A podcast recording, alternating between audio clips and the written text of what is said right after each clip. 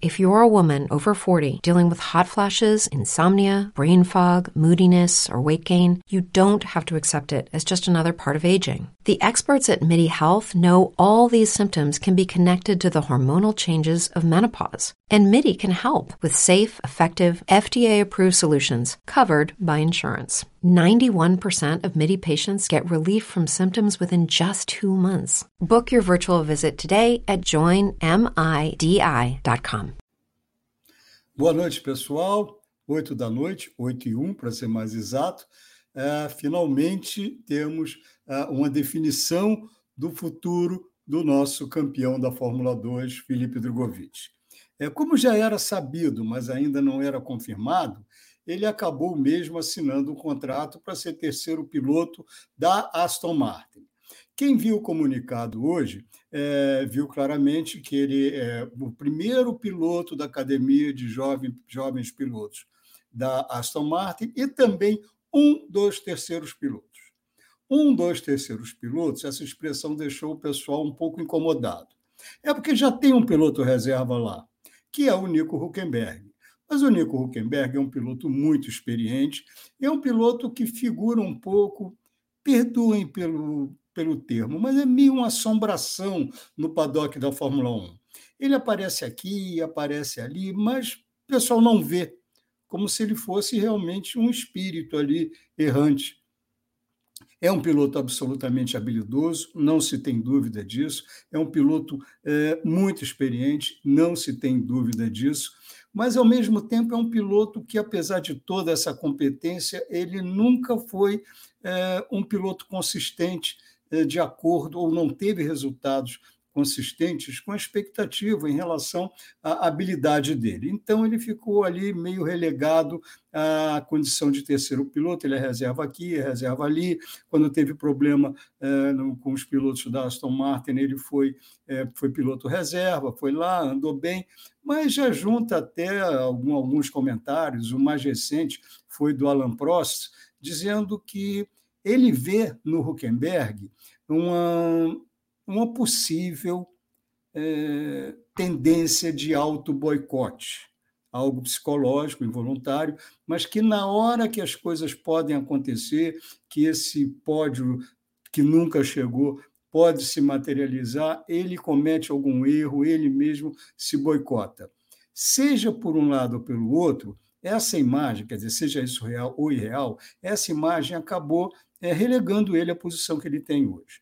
Então surge para o Huckenberg, agora, nesse momento, o que pode ser a última esperança ou as últimas esperanças dele retomar uma carreira como piloto titular de Fórmula 1, que podem ser a Haas e pode ser a, a Williams, ou eventualmente a Alpine. São três equipes que ainda, três das cinco, que ainda não tem todo o seu line-up, todos os seus pilotos definidos. Então, com isso, a possibilidade do Huckenberg continuar como terceiro piloto na Aston Martin cai, cai e cai bastante. Então, com isso, essa situação de ser um dos terceiros pilotos eh, da Aston Martin para o Drogovic é uma, é uma coisa de momento, mas não é nenhuma ameaça. Muita gente, antes dessa conservação, antes dessa confirmação, até ontem estava falando, poxa, mas que horror, ele tem que ser primeiro piloto, ele tem que ser piloto titular. Não tem vaga, gente. O que existe, ele poderia até entrar nessa disputa, mas não acerta a desvantagem. É, quem subiu, cresceu e agora virou o queridinho, o darling da Fórmula 1, foi o Nick De Vries, com essa ótima atuação dele no Grande Prêmio da Itália, nesse domingo. Para quem não se lembra, ele é um piloto que foi campeão em 2019 na Fórmula 2, é, foi, ah, não nessa temporada, mas na, temporada anterior, foi campeão da Fórmula E. Então, era um piloto já com experiência, também uma experiência que vai além da Fórmula 2, uma experiência de convívio com grandes marcas. Ele era piloto Mercedes na, na, na, na Fórmula E, e também como piloto de desenvolvimento da, da, da Mercedes. Muita gente, ah, não, mas, gente, ser terceiro piloto pode ser sim um bom caminho, um ótimo caminho para quem está pensando em chegar à titularidade na Fórmula 1. Um terceiro piloto tem um convívio muito próximo, não só em fins de semana de corrida, mas também na preparação no trabalho de simulador com os engenheiros das equipes. E voto de engenheiro da equipe na escolha de um piloto é sempre considerado. Claro, não é o único setor consultado, tem o marketing, tem muita coisa aí que o financeiro, tem muita coisa aí que tem opinião de peso, mas a opinião do departamento técnico também pesa. E ele vai ter contato, ele vai aprender muito sobre acerto, principalmente tendo como um dos pilotos titulares, quase como um, um, um mestre né, nessa ciência do convívio, da arte, Fernando Alonso. Quer dizer, na ciência do convívio, Fernando Alonso talvez não seja exatamente um bom mestre, mas para um piloto que chega à Fórmula 1 vindo de quase outro planeta, que é a Fórmula 2, para sentar num carro que tem mil recursos, que a Fórmula 2 não tem, que tem mil exigências que a Fórmula 2 não tem, você ter ali o contato com o Fernando Alonso durante um briefing de fim de semana, durante um teste, ver quais são os, os pontos, os detalhes que o Alonso procura, o que, que ele pede dos engenheiros, ter essa orientação, isso é uma pós-graduação. Isso vale muito. É claro, é claro que ele não pode chegar lá. Ele, primeiro, antes de tudo, muita gente fala, ah, mas está ali com Alonso e com o filho do dono, com o Lance Stroll, que é realmente o filho do dono, não só da equipe, como da fábrica, da montadora, Aston mas ele não está competindo com eles. Não é como no futebol, por exemplo. No futebol, se você tem um, um centroavante reserva, ele treinar bem, ele pode até ser usado no lugar do titular. Ele está disputando um lugar. Na Fórmula 1, não. Na Fórmula 1, ele está ali para as emergências, caso um piloto tenha algum, algum, algum impedimento, como aconteceu com o Albon no Grande Prêmio da Itália, que teve uma crise de apendicite e abriu a porta para o Nick De Vries. Isso é, é a chance que tem um piloto, um terceiro piloto, de correr. Mas ele vai aprender muito, muito. Claro, o ideal, não, o ideal seria sim ele ser piloto titular e ser piloto titular na Mercedes, na Red Bull, esse é o ideal. Mas será que isso é possível? Não, não é não é possível. Se poderia estar nessa disputa pelo lugar da Williams, pelo lugar da Alpine, pelo lugar da Haas? Poderia. Haas vale a pena?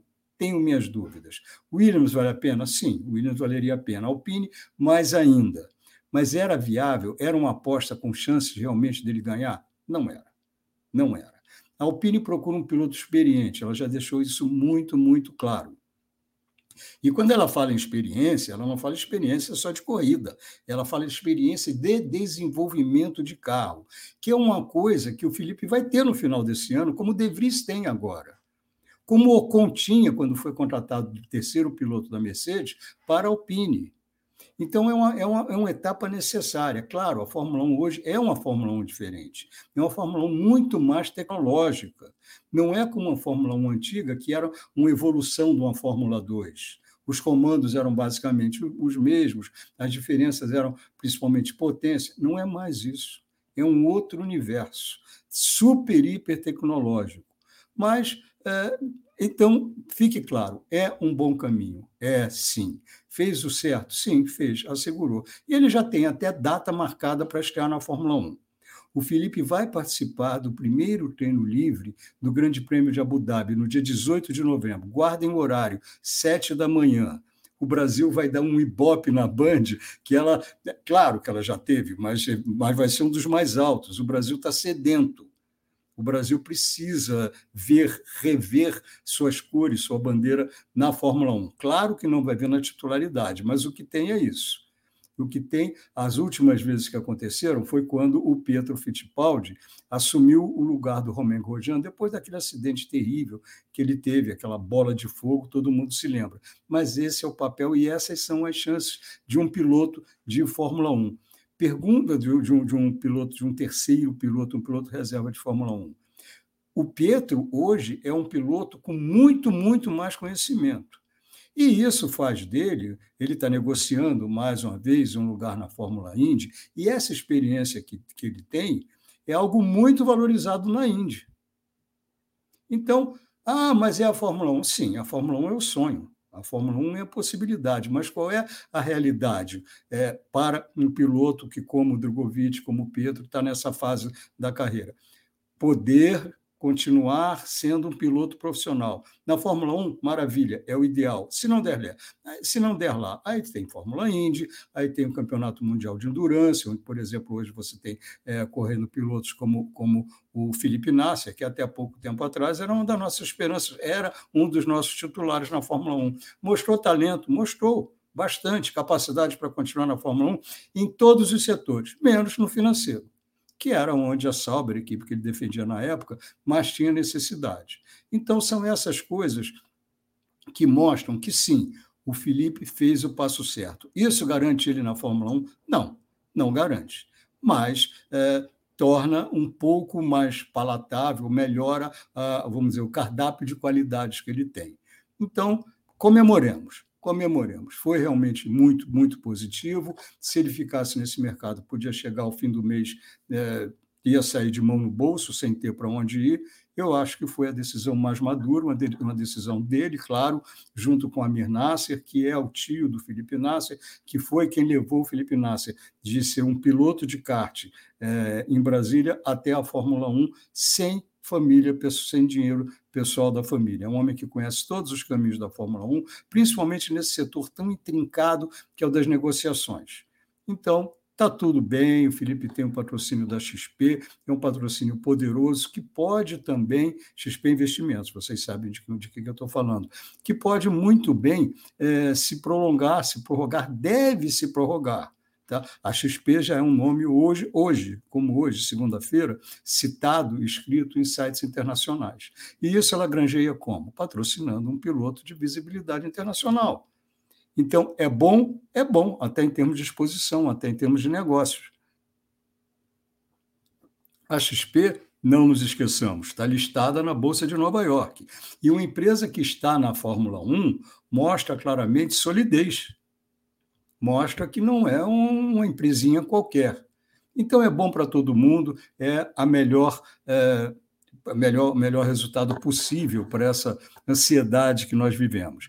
E além de participar desse primeiro treino é, livre de Abu Dhabi, na semana posterior, ainda em Abu Dhabi, tem os testes de jovens pilotos da Fórmula 1. São dois dias. E o Felipe vai participar desses testes, vai trazer exposição para os seus patrocinadores e vai matar a ansiedade do público brasileiro de rever um piloto ao volante de um carro de Fórmula 1.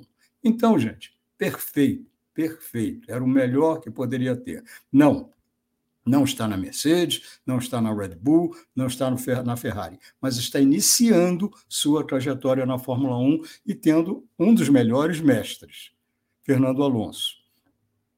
Poderia ser melhor? Dificilmente, muito dificilmente. Então, gente, vamos lá. Vamos lá. Não é assim para soltar rojão, não temos já um piloto lutando pelo título mundial, um piloto lutando ah, pelas vitórias, como nós tivemos pela última vez com Felipe Massa, mas temos um piloto nesse caminho, melhor do que antes. Tudo bem, vai depender ele fazer uma corrida ou outra? Vai depender, mas pode ser que a, o pão dele caia com a manteiga para cima, como caiu do Nick De Vries. Na sexta-feira, o Nick De Vries foi colocado como piloto da, da Aston Martin no primeiro treino livre, porque todas as equipes têm, por obrigação, por contrato, elas têm que dar dois treinos, dois treinos por temporada é, para jovens pilotos. O Huckenberg, que é o piloto reserva da, da Aston Martin, não se enquadra no, na descrição de jovens pilotos. Os chamados jovens pilotos são aqueles que têm, no máximo, duas participações na Fórmula 1. Quer dizer, para isso ainda se elege o, o Pietro Fittipaldi, que fez duas participações na Fórmula 1. Então, é bem provável que ele, em Abu Dhabi, nesse teste de jovens pilotos, seja o, o piloto que vai andar com, com o carro da Haas. Então, é, como o, o, o, Huckenberg não se enquadrava, foi chamado Nick De Vries.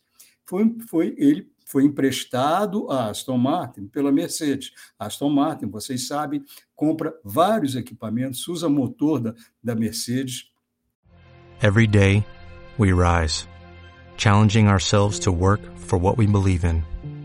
At U.S. Border Patrol, protecting our borders is more than a job, it's a calling. Agents answer the call, working together to keep our country and communities safe. If you're ready for a new mission, join U.S. Border Patrol and go beyond. Learn more at cbp.gov/careers. It is Ryan here, and I have a question for you. What do you do when you win? Like, are you a fist pumper? a woohooer, a hand clapper, a high fiver. I kind of like the high five, but if you want to hone in on those winning moves, check out Chumba Casino. At ChumbaCasino.com, choose from hundreds of social casino style games for your chance to redeem serious cash prizes. There are new game releases weekly, plus free daily bonuses. So don't wait. Start having the most fun ever at ChumbaCasino.com. No purchase necessary. BGW. Void were prohibited by law. See terms and conditions. 18 plus. Então, é, tem, tá, ela está na esfera de negociações, de amizades, de, de, ciclo político da Mercedes. Então, foi emprestado para a Mercedes o Nick De para a Aston Martin pela Mercedes, o Nick De Vries. Ele foi, treinou, ele já não andava em Fórmula 1 desde o Grande Prêmio da França, quando ele fez esse papel de jovem piloto no primeiro treino livre, e desde o Grande Prêmio da Espanha ele tinha andado com o carro da Williams pela primeira vez. Notem bem, sempre ali na esfera da Mercedes. A Williams também usa motor Mercedes. Então, é, foi emprestado para a Aston Martin, porque ela precisava suprir essa vaga, suprir é, essa obrigação com a, a, a Liberty, com a FIA, de ter um jovem piloto. Então, ele andou. Tudo bem, não era o carro da Williams, mas andou, ele reviu a pista, andou de novo com Fórmula 1. Chega no sábado pela manhã, apendicite no Alex Albon, que é o principal piloto da Williams. Quem que a gente bota no lugar? Pega o De Vries Pega o De Vries porque o piloto reserva, o terceiro piloto da Williams é o Logan Sargent, que estava empenhado na corrida da Fórmula 2. Não tem experiência de Fórmula 1. Então, pega o De Vries. De Vries estava tomando café da manhã, telefonema, venha para cá que você vai correr. Foi lá, correu, fez um belíssimo trabalho. Se classificou à frente do Nicolas Latifi, de piloto titular da equipe, chegou ainda na nona colocação na corrida, marcou dois pontos e virou o queridinho da Fórmula 1. De ontem para hoje, a, gente já está com dois contratos na, na mão, na mesa, para escolher. Williams, a mais longo prazo, talvez seja a escolha dele, e Alpine. E Alpine que está de olho nele, porque ele, ah, ele só fez uma corrida na Fórmula 1, mas ele tem a experiência de anos como piloto de desenvolvimento da Mercedes essa experiência que o Drogovic vai começar a, amealhar a partir da, de, do próximo fim de semana, no próximo corrida de, de, de Fórmula 1 ele vai estar junto com a equipe, ele vai estar aprendendo, vai estar de olhos e ouvidos bem abertos, vendo o que procurar, vendo como melhorar. Vai ser positivo para ele. Agora, se ele der a sorte que o De Vries deu, maravilha. Maravilha. É, aí ele vai poder sentar no carro, se for lá pela quarta, quinta, sexta a corrida do ano. Melhor ainda, porque ele já vai estar um pouco mais adaptado, vai ter aprendido mais, vai ter andado mais no simulador, ele vai ter é, um pouco mais de familiaridade com o que é um carro de Fórmula 1. Mesmo que seja uma, uma familiaridade eletrônica, uma familiaridade virtual, é melhor do que nada e já vai ter aprendido o que observar no comportamento de Fórmula 1 de uma maneira mais acurada, mais apurada. Então, foi bom, foi bom negócio. Agora, é a tal história, muita gente falando, ah, vai ficar igual ao Pedro Fittipaldi. É, vai ficar igual ao Pedro Fittipaldi, vai ficar igual ao De Vries era antes. O De Vries teve ter um, uma sorte, é, porque pegou um carro não muito competitivo, em uma das poucas pistas que esse carro seria competitivo, que é Monza. Monza é uma pista de alta velocidade e a Williams tem como, como qualidade a alta velocidade que a sua falta de pressão aerodinâmica lhe proporciona nas retas. Se fosse em outra pista, uma pista como Húngaro Ring, uma pista que existe muito apoio aerodinâmico, ele estava perdido. Ele não ia poder fazer milagre. Um piloto vai até onde seu carro permite que vá. Claro, uns vão um pouco mais além. Foi o caso do De Vries em relação ao Latifi, que dessa vez teve sua carreira, pelo visto, o caixão foi fechado e está tá acabado. Não vai, não vai continuar na Fórmula 1, pelo menos não vai continuar na, na Williams. Então, gente, vamos ver o que vai acontecer, mas é, é uma situação bastante interessante, como muda a situação de um piloto. O De Vries estava, já era descartado na Fórmula 1. Ah, piloto de 27 anos, é, levou três anos para ser campeão na, na, na Fórmula 2. Tudo bem, acontece, mas é uma coisa que a Fórmula 1 não costuma ver com bons olhos. Foi o caso do Drogovic? Foi. Mas o Drogovic tem algo que amenize. Ele não foi campeão pelas grandes equipes. E, pelo contrário, ele tirou a MP é, da sombra, de uma obscuridão total que essa equipe tinha antes na história da, da, da Fórmula 2 e colocou no topo. Quer dizer, Está numa situação boa? Está numa situação, sim, bastante melhor do que tinha antes a, a, a, equipe MP. Mas, gente, é, praticamente o, o Felipe sozinho colocou ela nessa situação. E ela é a líder é uma líder empatada, mas ela é a líder do campeonato de equipes da, da Fórmula 2, junto com a Arte Grand Prix, com, com a Arte Grand Prix e a MP Motorsport tem 281 pontos. Desses 281 pontos, 241 foram conseguidos pelo, pelo Drogovic. E a Arte Grand Prix é a equipe que quando começou a GP2, que é a, a, outra, a vida anterior da, da Fórmula 2, ela tinha pilotos como, como Nico Rosberg, tinha pilotos como, como Lewis Hamilton. Então, é, isso tudo também se leva em consideração. Então, é, legal, legal que isso tenha acontecido e vamos ver o que vai acontecer daqui para frente. Agora, o que, o que acontece, é, o que está acontecendo no geral? Com essa, essa, essa, essa procura pelo Nick De Vries, mostra o pandemônio que está para uma equipe definir seus pilotos para o ano que vem. Quer dizer, um piloto que até sexta-feira era enjeitado, era rejeitado, na segunda-feira tem dois contratos disponíveis na frente dele. Ele que tem possibilidades ótimas financeiramente e competitivamente, dentro da realidade de cada categoria, para a Fórmula E e para o Mundial de Endurance, onde ele pode ser piloto da Toyota, que é a equipe que manda e desmanda. Não sei como vai ser o ano que vem com o Hipercar, mas, de qualquer maneira, é uma categoria, é uma, uma equipe de ponta com salários equivalentes, um salário de ponta. E ele que não tinha para onde ir na sexta-feira, estava a gente escolher é, Fórmula E e, a, e, a, e, a, e o Campeonato de Endurance, o WEC, está aí entre Alpine e Williams. Isso dá uma barafundada grande é, nessa, nessa dança das cadeiras. Porque coisas que aconteceram né, de lá para cá.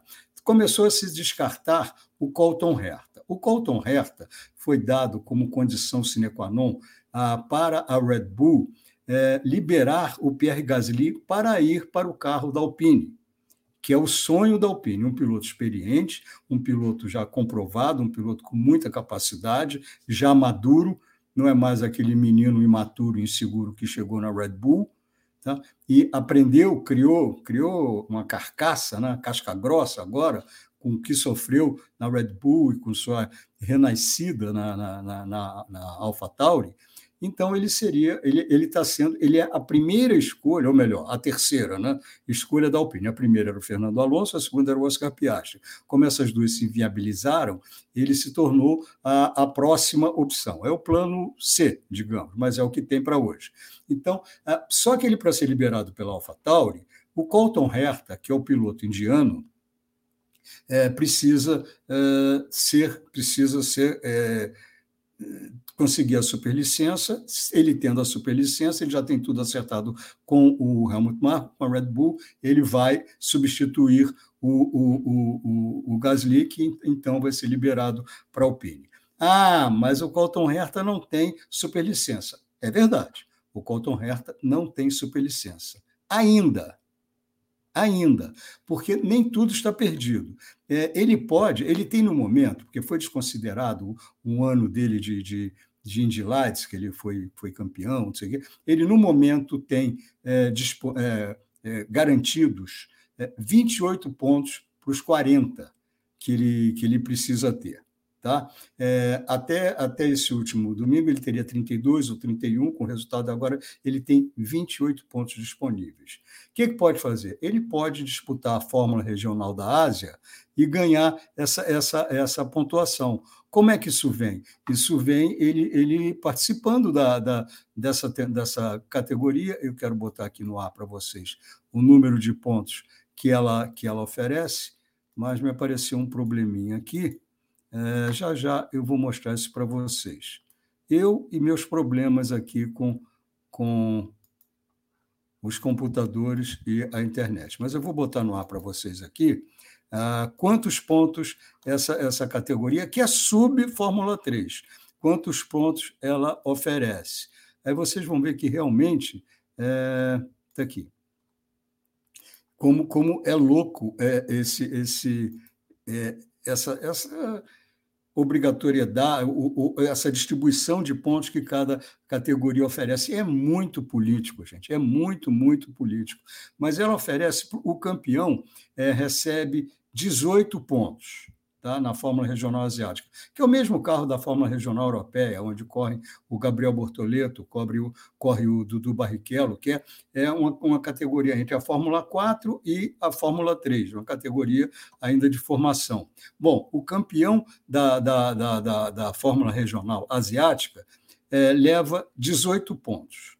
Se ele for lá correr e for campeão, a, a, a, o, o campeonato é em janeiro, ele, ele passa com 28 com mais 18, ele vai para 46 pontos, tem seis aí sobrando. Se ele for vice-campeão, ele soma 14, com os 28 que ele tem, ele chega a 42. E se ele for terceiro colocado, gente, ele soma 12 pontos, com os 28 que ele tem, ele chega aos 40, tá bem. Agora, a Fórmula Regional Asiática é uma categoria que, de, de pilotos novos, é uma categoria que o Colton Herta dificilmente é, deixaria de ser campeão. E é lógico, se a, a, a, a AlphaTauri ou se a Red Bull resolver colocá-lo lá, vai colocá-lo com uma equipe como a Prema. Sim, a Prema, que é topo de topo na Fórmula Regional Europeia, também corre na Fórmula Regional Asiática, vai lá ganhar uma grana na época de férias, né? férias entre aspas, né? Vai lá, ela, se, os mecânicos, ela é associada, se associa às equipes locais, correm praticamente com o, o, mesmo carro, praticamente não, com o mesmo carro, mas com outro motor, com Toyota, com outros pneus, mas isso é indiferente, porque ele, veria, ele viria, é, ele vem de outra categoria totalmente diferente em termos de potência, mas é ele pode, sem dúvida, é, deve, sem dúvida, ser campeão. Mas será que ele não chega até em terceiro lugar? Chega. Ele chegando em terceiro lugar, ah, até terceiro, ele soma pelo menos 40 pontos, e com isso, superlicença, problema resolvido, ele pode ir para a AlphaTauri, assumir a titularidade da, da, da, segunda equipe do conjunto Red Bull, e com isso o Gasly vai para a equipe Alpine. Fica resolvido. E aí, a tal história. Aí sobra um lugar na Williams, sobra um lugar na, na, na, na, na Haas. Quem vai para lá? Não sabemos, mas tem gente aí nesse mercado. Quem? O Nico Huckenberg, que a gente já falou, tem o, o, o Mick Schumacher, que parece que não continua mesmo na Haas, sabe? Tem o Antônio Giovinazzi, que é piloto de desenvolvimento da Ferrari, tem eventualmente até o Guan Yu Zhou, que tem patrocínio, que andou bem na, na Sauber, que ainda não renovou seu contrato com a Sauber, e pode perfeitamente se transferir para um Williams, se ele achar que é um potencial melhor que o da Sauber. Eu, particularmente, acho que sim.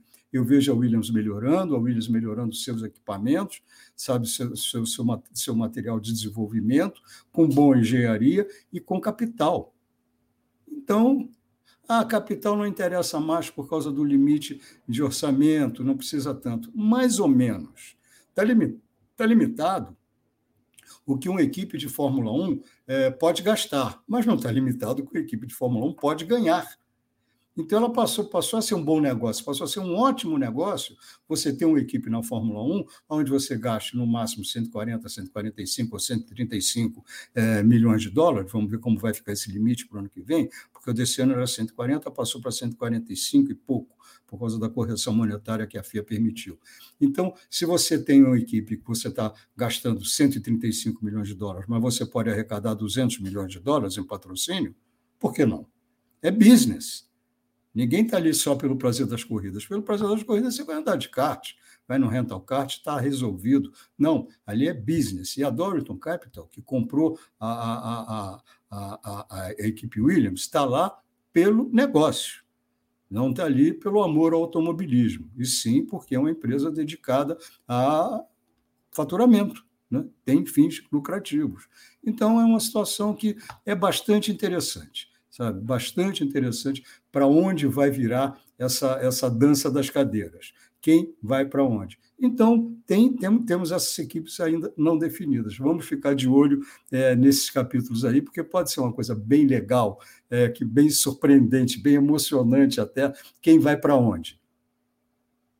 With lucky landslots, you can get lucky just about anywhere. Dearly beloved, we are gathered here today to. Has anyone seen the bride and groom? Sorry, sorry, we're here. We were getting lucky in the limo and we lost track of time. No, Lucky Land Casino, with cash prizes that add up quicker than a guest registry. In that case, I pronounce you lucky. Play for free at LuckyLandSlots.com. Daily bonuses are waiting. No purchase necessary. Void where prohibited by law. 18 plus. Terms and conditions apply. See website for details. Hey guys, it is Ryan. I'm not sure if you know this about me, but I'm a bit of a fun fanatic when I can. I like to work, but I like fun too. It's a thing. And now the truth is out there. I can tell you about my favorite place to have fun. Chumba Casino. They have hundreds of social casino style games to choose from with new games released each week. You can play for free anytime, anywhere and each day brings a new chance to collect daily bonuses. So join me in the fun. Sign up now at ChumbaCasino.com. No purchase necessary. Group. Void were prohibited by law. See terms and conditions. 18 plus. Então, então é isso. É, o nosso Vitor Campos está né, tá chegando agora. É, Vitor, ele pergunta, Lito, boa noite, qual a sua opinião sobre o Nick De Vries? As chances dele na Williams são grandes para 2023? Olha, Vitor, é, não quero ser delicado, a gente acabou de falar muito sobre isso, eu sei que você chegou agora, mas tem muita gente aqui que a gente ficar voltando, a gente vai estar sendo indelicado com eles. Chances muito boas, só para abreviar muito, ele hoje tem a, a, possibilidade de assinar tanto com a Williams quanto com a, com a, com a Alpine, devido realmente à ótima atuação dele com o carro da, da, da da, da Williams. Mas, de qualquer maneira, vamos voltar para o que foi esse fim de semana. Gente, um grande prêmio que até a volta 46, é, 47, é, prometia muito, mas prometia muito, prometia um, um, um, um, um fim é, eletrizante. Não necessariamente na pista, mas é, estávamos todos nós ansiosos para ver o que aconteceria. Pelo que se vê, claro, é, seria um, um, um, pelo que se viu, é, seria uma, uma, vitória quase certa do, do Max Verstappen. Ele estava realmente num momento excepcional, a, a Red Bull também superior à Ferrari desde o início da corrida, com pouco mais de pressão aerodinâmica, mesmo assim ganhando muito em termos de velocidade de reta, estava a cavaleiro.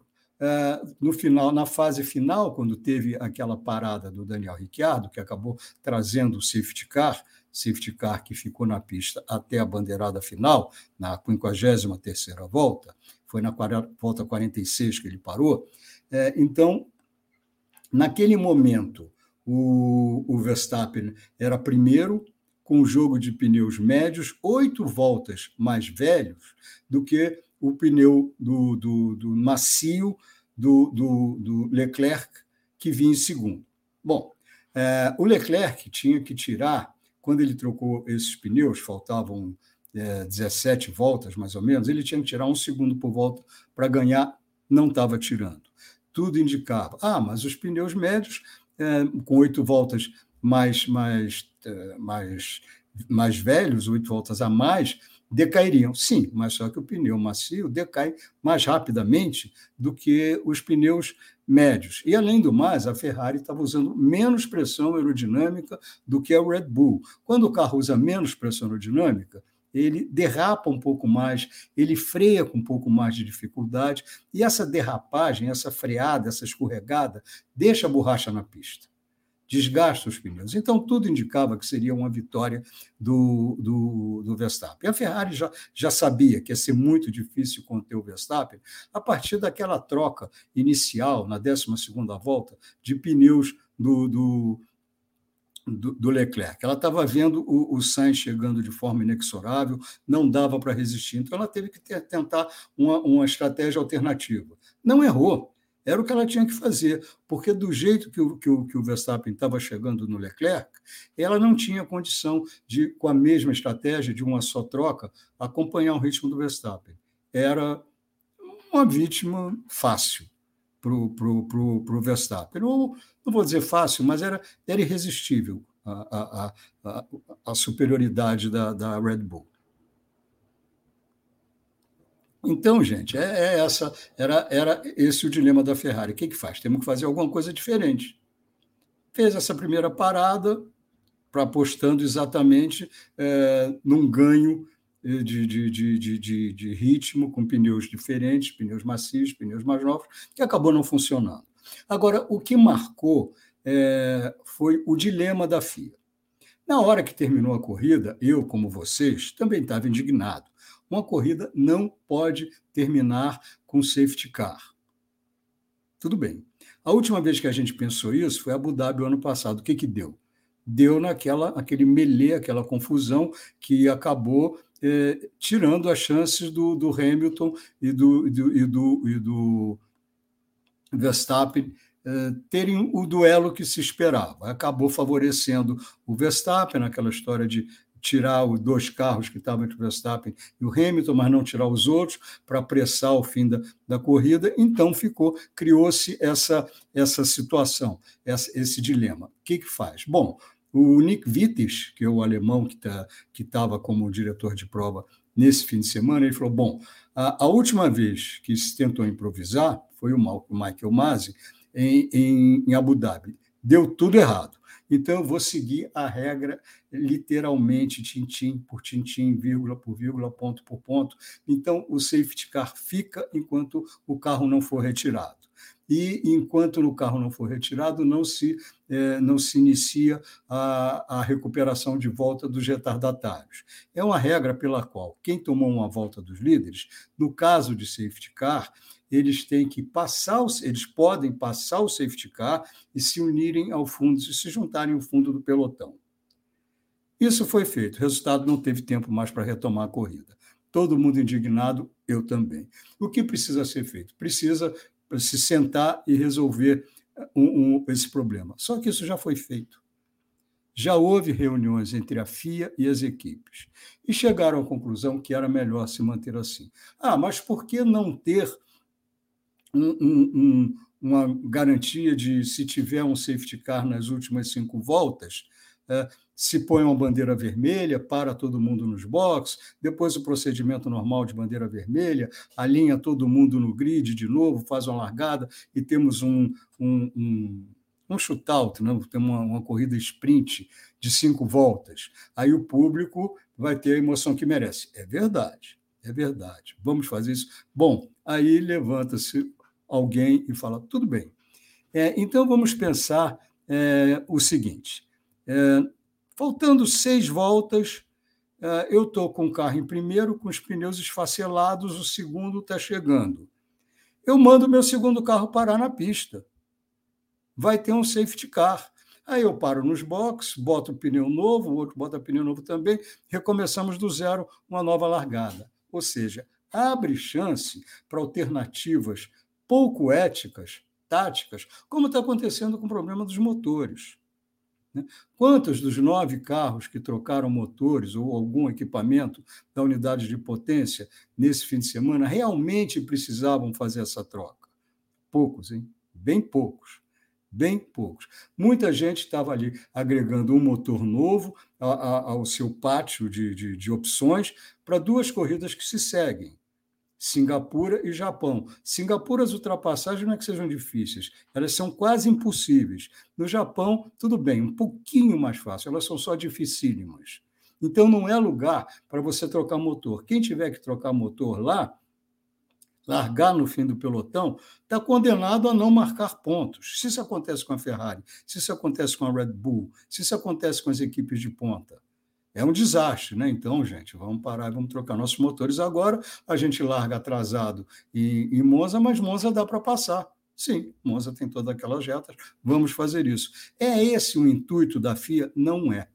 Então, o que, que vai fazer? Ah, então vamos aumentar o número de motores para o ano que vem, que a gente vai ter até mais corridas, vamos para quatro motores.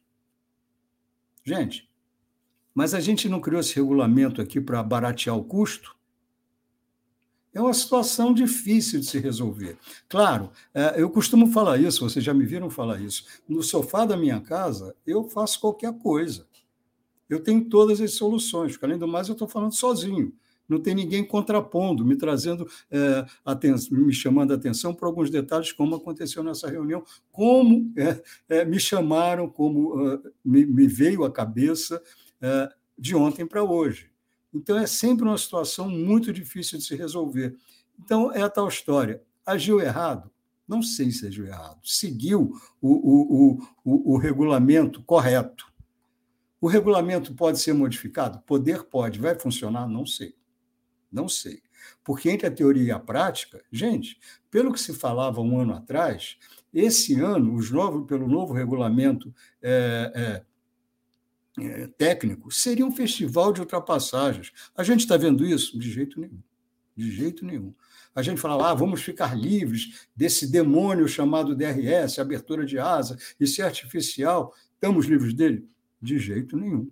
Continua sendo necessário para ver as ultrapassagens que se quer. Ah, mas a Fórmula 1 mudou, a Fórmula 1, isso tudo não está no DNA da Fórmula 1. É verdade, a Fórmula 1 mudou. A Fórmula 1 é, passou a se atualizar. Se você não tivesse a, a, a, mudado o regulamento de motores, você ainda tivesse o, os velhos motores V8, a combustão sem turbo, combustão interna, aspirados, você não teria mais uma fábrica interessada em fazer motor. Você não teria motor Mercedes, você não teria motor Renault, você não teria motor Honda, porque são motores desatualizados para as indústrias. E quem faz motor não é a equipe, é a indústria, é a montadora, porque o investimento é brutal, é tão grande tão grande que a Porsche, para entrar nisso, teve que se associar ou tentar se associar com a Red Bull, o que acabou não dando certo porque ela não tem os dinamômetros necessários, é tudo muito específico. É uma tecnologia muito específica que ainda não está, e nem sei se vai ser incorporada às linhas de produção. Então, é uma situação muito complicada qualquer alteração nessas regras. A Fórmula 1 é satisfatória? De uma maneira geral, é.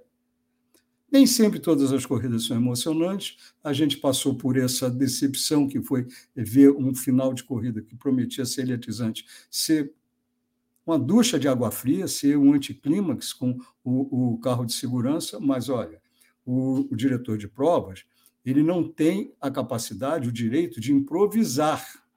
Ele tem que seguir o regulamento. Ele fez o que ele tinha que fazer. Deu errado para o grande público? Deu. Isso causou vaias do público italiano? Causou, não só. Se a gente estivesse lá, teríamos unidos a nossa voz nesse coro de U, uh, fora a FIA, teríamos mas isso seria no calor da emoção. Pensando bem, nos colocando no lugar de quem cuida da Fórmula 1, a situação, a solução não é tão simples assim. Então, é, isso é o que tivemos. Né? E um fim de semana também com a Fórmula 2, é, o resultado é, muito, muito, muito positivo do Drogovic, resultado também muito, muito positivo do Enzo Fittipaldi, Enzo Fittipaldi que voltou ao sexto lugar no campeonato, mas um sexto lugar muito interessante, porque é, ele é sexto com 126 pontos, o Jean Daruvala é quinto com 126 pontos e o Jack Durham é quarto com 126 pontos. Quer dizer, por critérios de desempate, ele é o sexto, mas na prática, ele é o quarto colocado nesse campeonato. Então, é uma situação muito, muito positiva. Quer dizer, ele terminando bem aí, ele já vai estar muito perto da, da, da superlicença, se ainda não estiver com a superlicença na mão, porque ele tem pontuações positivas. É, deixa eu ver aqui. Ele tem na Fórmula 4 italiana, ele foi campeão. É, teve, teve na Fórmula Regional ele foi vice-campeão. É, vamos ver aqui. É, vamos compartilhar essa tela para a gente fazer essa conta juntos? Então, vamos ver aqui. Um título da, da, da Fórmula 4. Hum, está aqui embaixo, 12 pontos. Então, ele tem 12 pontos. Mais um vice na, na regional europeia, 20 pontos. Então, ele tem 32 pontos. Se ele, ele na, na, na, na, na Fórmula 2 esse ano, para chegar a 40, só precisa de um sétimo lugar. Então, é uma situação positiva ele conseguir a, a, a superlicença. Se vai conseguir, se não vai conseguir, se vai ser, é, se vai ser a, a, necessário, não se sabe, mas é sempre bom um piloto na Fórmula 2 já ter a superlicença, já poder eventualmente ser chamado, assim, meio em cima da hora, mas sabe lá o que vai acontecer, poder entrar num carro de Fórmula 1, poder participar de, de várias, uh, várias situações. Então, foi bastante interessante, bastante positiva. Acabou também, nesse fim de semana, o campeonato da, da, da Fórmula 3, com, onde é, correu o nosso Caio Collet. O Caio corre também pela equipe MP, mas a equipe MP na Fórmula 3 continua MP é, dos outros tempos. Não se tornou a, a, a MP que se tornou na Fórmula, na, na Fórmula 2. Então, é, é uma, foi um ano difícil para o Caio, o carro dele realmente não correspondeu. Ele terminou em oitavo, mas ainda fez um, mais um pódio no sábado, ainda conseguiu mais um terceiro lugar. Termina o ano é, com 88 pontos, mas continua é, com boa impressão, continua deixando. Ele, é, ele é da, da, da Academia Alpine, é, e o pessoal da Alpine sabe perfeitamente distinguir a qualidade do carro que um piloto dirige. Então, o fato dele ter vencido duas vezes, dele ter sido o piloto que mais pontuou pela equipe dentro da, da, da Fórmula 3, é, deixa o Caio ainda numa boa posição. Se ele vai para a Fórmula 2 ano que vem, não sei, espero que sim. Se ele vai ficar na Fórmula 3 ano que vem, eu espero que, se for, que ele tenha uma melhor chance. É, porque se ele tinha um ótimo engenheiro no MP no ano passado, no primeiro ano dele da Fórmula 3, esse ano ele já não tinha mais. Esse engenheiro que era dele acabou sendo engenheiro-chefe de todo uh, de toda a MP. O engenheiro que coube ao, ao, ao, Caio é um engenheiro competente, é um engenheiro promissor, mas é um engenheiro jovem, ainda com muito pouca experiência. E isso ficou claro na dificuldade que o carro apresentava é, nas provas de classificação. E uma categoria que as ultrapassagens são difíceis, é, se você não larga numa posição boa, você não tem muita chance de chegar lá na frente. Mas é essa a situação. Então, é, é, é isso que a gente tem para falar desse fim de semana. É, e vamos aqui bater um papo, né? Nosso velho papo. Ah, sim, gente, eu tenho aqui também é, os resultados do bolão. Só que eu vou ter que fazer uma transferência. Se vocês me derem um minutinho, eu vou fazer essa, essa eu vou, gente, vocês vão me desculpar, mas eu vou ter que ler para vocês os resultados uh, do bolão. Não foi, foi uma distribuição de pontos uh, que vocês não podem imaginar. Uh, maior pontuador teve muito, porque muito foi, foi muito fácil acertar a pole position do Leclerc, foi muito fácil a gente resolver é, prever que a vitória seria do Verstappen, muita gente acertou. É, para vocês terem uma noção, dos 15 pontos disponíveis, é, se eu não me engano, 39 pessoas fizeram 14 pontos. Quer dizer, entre eles, é, é, sou obrigado a falar, não muito modestamente, eu, esse locutor que vos fala. E quem é, acostumado aqui ao bolão sabe que eu tenho, minha maior chance não é fazer muito ponto, é zerar né? fazer poucos pontos, acertar eventualmente uma, uma, uma, uma pole position e não acertar mais nada. Então, gente, é, eu vou ler para vocês é, os nomes, porque é muita, muita coisa. É, eu não tive tempo de preparar uma arte, como vocês sabem, o Cássio, que faz isso com uma maestria é, inigualável, prepara artes, faz uma coisa muito, muito bonita mas é, eu não tive chance. O Caio está viajando, o Cássio está viajando, eu tinha muita, muita coisa para fazer nessa segunda-feira. Então, gente, é, eu vou ler para vocês os nomes, espero que vocês me perdoem, mas é, eu tenho os nomes aqui de quem fez 14 pontos, foram 40 pessoas, uma fez 13 pontos e 39 fizeram 12. Vamos lá? Então, vou ler para vocês, me perdoem o mau jeito. Com 14 pontos, Éder Salles, Rafael Rocha, Alexandre Cavaco, Frederico Anders, Flávio Nemoto, Robson Dias, Diego Bittencourt, Gil Pardini, Saturnino Monteiro, Guilherme de Costa, Christian Rocha, Luciane Rodrigues, Aruan Pereira, John Freitas, Marcelo Lopes, Vinícius Fontes, Anderson Milioli, Fabrício Espada, Rafael Cassiano, Ronaldo Oliveira, Marciel Bonfim Fernandes, Marcelo Estocco Cordeiro, Mário Mendes Novio, Laércio Silva de Abreu, Daniel Vilas Boas, Cícero Manuel, Henrique Valente, Enzo Valente, Lucas Azevedo, Vitor Souza, Frederico Anders, Lorival Pedro da Silva, Daniel Mendes Barbosa, Elcio Torres, eh, Francisco Mendes, Elcio Torres, desculpe, Francisco Mendes, Galo Galoso, Aum Scott, Ricardo Alex Barros, Juninho Cury e Lito Cavalcante.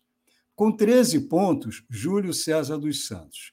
Com 12 pontos, Cássio Politi, Rafael Cassiano Cog, Marcelo Pimenta, Edson Basílio Ladeira Carvalho, Felipe Fernandes, Rafael Rocha, Rafael Lima, Fernando Gomes, Elton Russo, João McDowell, Joana Costa, Bruno Rafael, Mário Souza Lima, Outplayer, Emerson Santos da Silva, Rafael San Juan, Rogério Luiz Delgado, Gustavo Yuichi Tsugi Okamoto, Plínio Sampaio, Bruno Pracidelli, Francisco Mendes, Denis Vasconcelos, José Amaro Vieira, Otávio de Oliveira, Dígenes Souza, Welles Souza Santos, Zaqueu França, Luiz Dornelles, Daniel Mendes Barbosa, Bradley Laughlin Reynolds, Fábio Rodrigo Bernardi, Renato Breder, Germano JS, Cássia Veloso, Daniel Rauedes, Cristiano Stolano, Pedro ISF e Daniel Sales. Desculpem, gente, mas é, foram 80 pontuadores entre 12, 13 e 14 pontos. Como vocês veem, não daria para ter é, muita gente assim no, no é, fazer uma arte com todo esse número de gente, eu sozinho, que além do mais, sou de raríssima inabilidade nesses mistérios dos computadores, na ciência da informática. O Cássio é craque. Quando ele chegar, ele vai rever tudo isso aí vai botar é, bem, bem legal. O Alexandre Fossanaro aqui tirando um sarro de mim, e eu concordo com ele. Listagem nominal, kkk. Faz tempo que não se ouve isso no YouTube, kkk. Viagem no tempo, né, Alexandre? Mas foi o que deu. Desculpem, mas eu estou vendo aqui é, que eu achei muito melhor eu fazer isso é, do que deixar a gente que conseguiu bons resultados é, não, não não ter isso revelado. Né? O caso aqui da Joana Costa, que falou, sou eu, é ela mesmo. O Mário Mendes Novio, o Gil Pardini, que agradece aqui, é, o, o Elcio Torres, que foi outro, que, que o nome citado aqui, o, o Daniel Vilas Boas também, é, o, falando boa noite, Lito. Estava fácil, mas nem tanto. Erramos a volta mais rápida. É verdade, o Sérgio Pérez nos matou, né? Mas, gente, é isso aí é, é, é o que dá para fazer. De qualquer maneira, foi muito legal esse. esse eu, eu adorei fazer 14 pontos, gente. Para mim é inédito, é raro. Foi muito legal. Para vocês aí, tem gente que, para vocês, já tem um déjà vu, já, já foi tantas vezes, né? mas, de qualquer maneira, bem, bem legal. É, agora eu vou dar uma olhada aqui na, na, na, nas conversas, gente. É, para a gente ver. Olha, vou começar lá de trás, né? do comecinho da live. É, lógico que eu vou pular muita, é, é, muita, muito comentário, comentário de torcedor, porque senão não vai dar tempo para a gente fazer nada. Né? Mas eu já queria agradecer aqui o superchat do Wesley Mirko, né? que ele, ele pergunta se, se eu acho que, dependendo do relacionamento do Alonso na equipe, e seus resultados, essa vaga de titular na, Arte, na Aston pode não demorar muito? Eu acho que não. Eu acho que o Alonso quer ficar é, mais, mais do que um ano na, na Fórmula 1. E ele não, não, é, não, é, não é nenhum suicida. Né? E, além do mais, eu acho que não. Eu acho que ele, ele vai ficar lá. E eu não vejo isso como um problema para o Drogovic, se é isso que você é, que te, te, te, levou a essa pergunta. Ele, ele vai, o Drogovic está amarrado a Aston Martin por um ano. 2024 ele pode negociar com qualquer outra equipe desde que haja possibilidade de negociação. Ele não se acorrentou, ele não acorrentou o futuro dele ao futuro da, da, da, da Aston Martin, entende? É um contrato para 2023. Então, isso é importante a gente ter em conta também, para não ficar achando que tem alguma. que tem esse tipo de vínculo duradouro. Não. Só se ele quiser, se Aston Martin quiser, não é uma coisa pré-estabelecida. Por enquanto, 2023. Se em 2024 tiver uma vaga lá, eh, se o Alonso resolver ir embora, pode ser que seja o lugar para ele, pode ser que seja lugar em outra equipe. Vamos ver, vamos esperar. Não dá para a gente prever hoje, mas não é obrigatório. Queria agradecer também aqui um super sticker do Arthur Salles. Legal, obrigado. Arthur sempre dá essa força para o canal. E essa força é muito importante, como são muito importantes os likes. É importante que vocês deixem os likes aqui no vídeo. Já cansei de falar, você fala, Ih, lá vem o Lito com, aquela, com essa cantilena de novo. É verdade. Mas por quê? Porque o canal precisa do, do, dos likes, precisa é, de inscrições, precisa do maior volume é, de inscritos, precisa de compartilha, compartilhamento do, dos vídeos que são publicados, das nossas lives, para ganhar força, para se viabilizar mais junto ao YouTube. Tá bom? Então, é, é isso. Vamos às nossas perguntas aqui. Lembrando, gente, é, estamos aqui, estou é, falando aqui de, de, posts que foram é, postados a 8 da noite, 8 e 1, quer dizer, bastante atrasado. Então, com tempo, com possibilidade, eu vou responder é, o que der para responder. E o Mário Mendes Novinho dizendo: vamos dar like pelo campeonato do Drogovic da Fórmula 2. É isso aí. Seja pelo motivo que for, like é like. Marião, obrigado. E, aliás, parabéns pelos 14 pontos, hein? Para todos vocês, né? É, vamos ver aqui. Bom, é, não sendo, desculpem não ter dado antes, boa noite geral a todos vocês que chegaram aqui é, me desejando uma boa noite, o mesmo para todos vocês, né? É,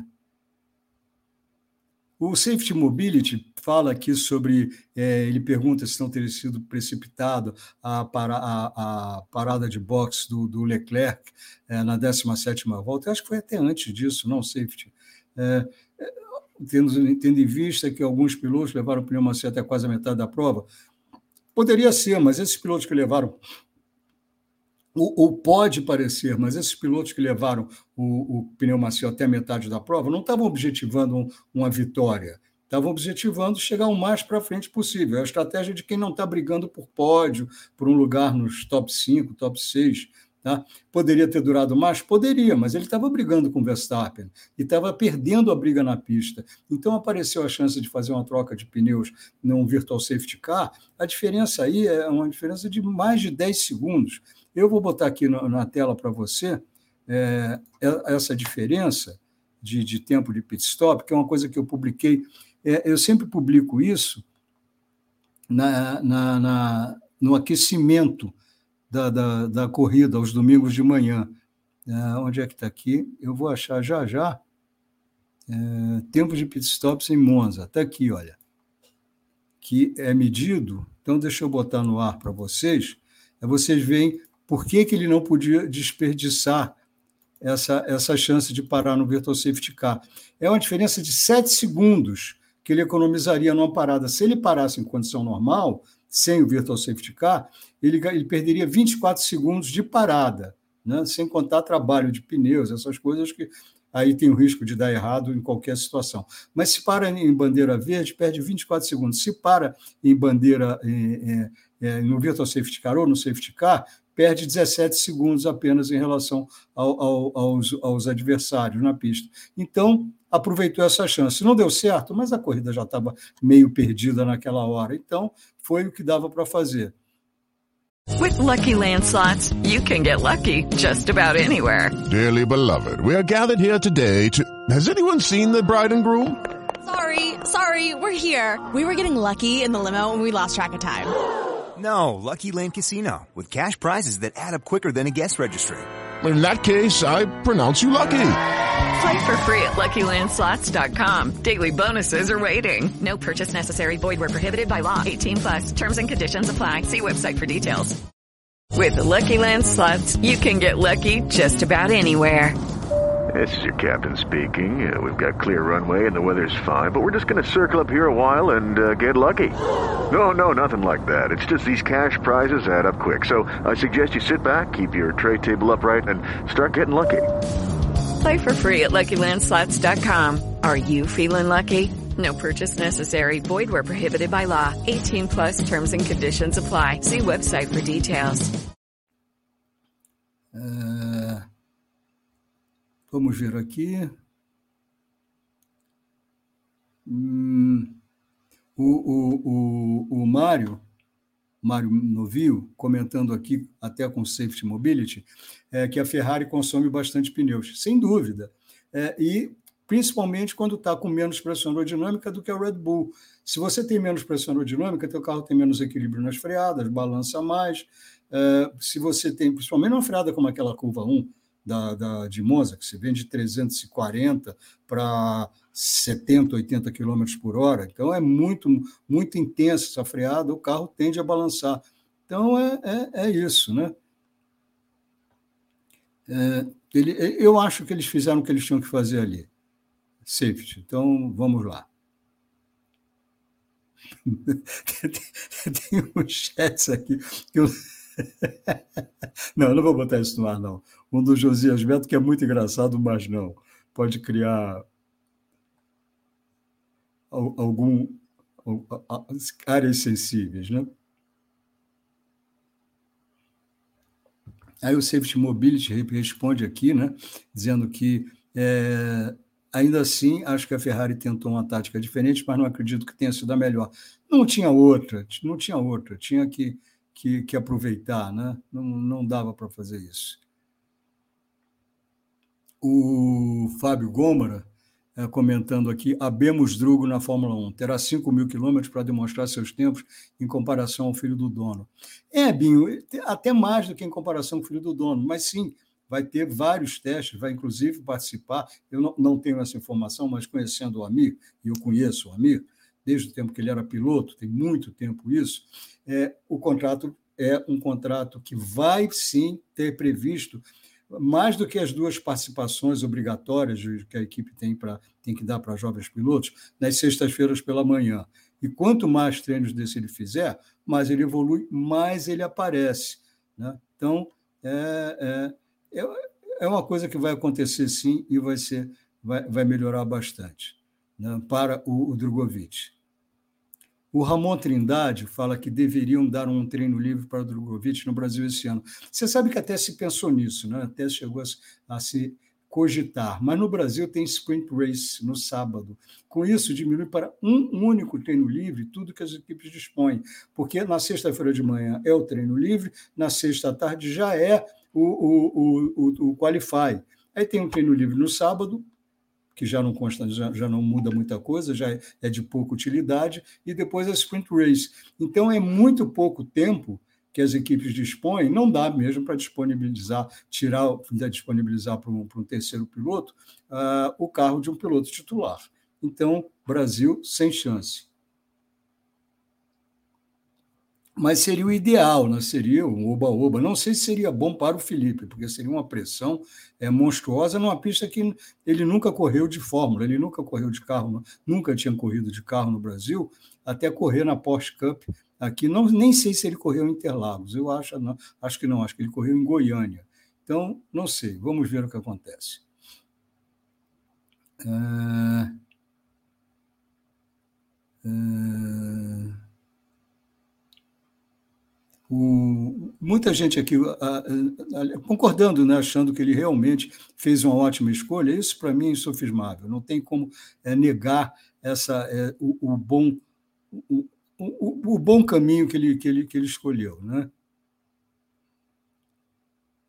É...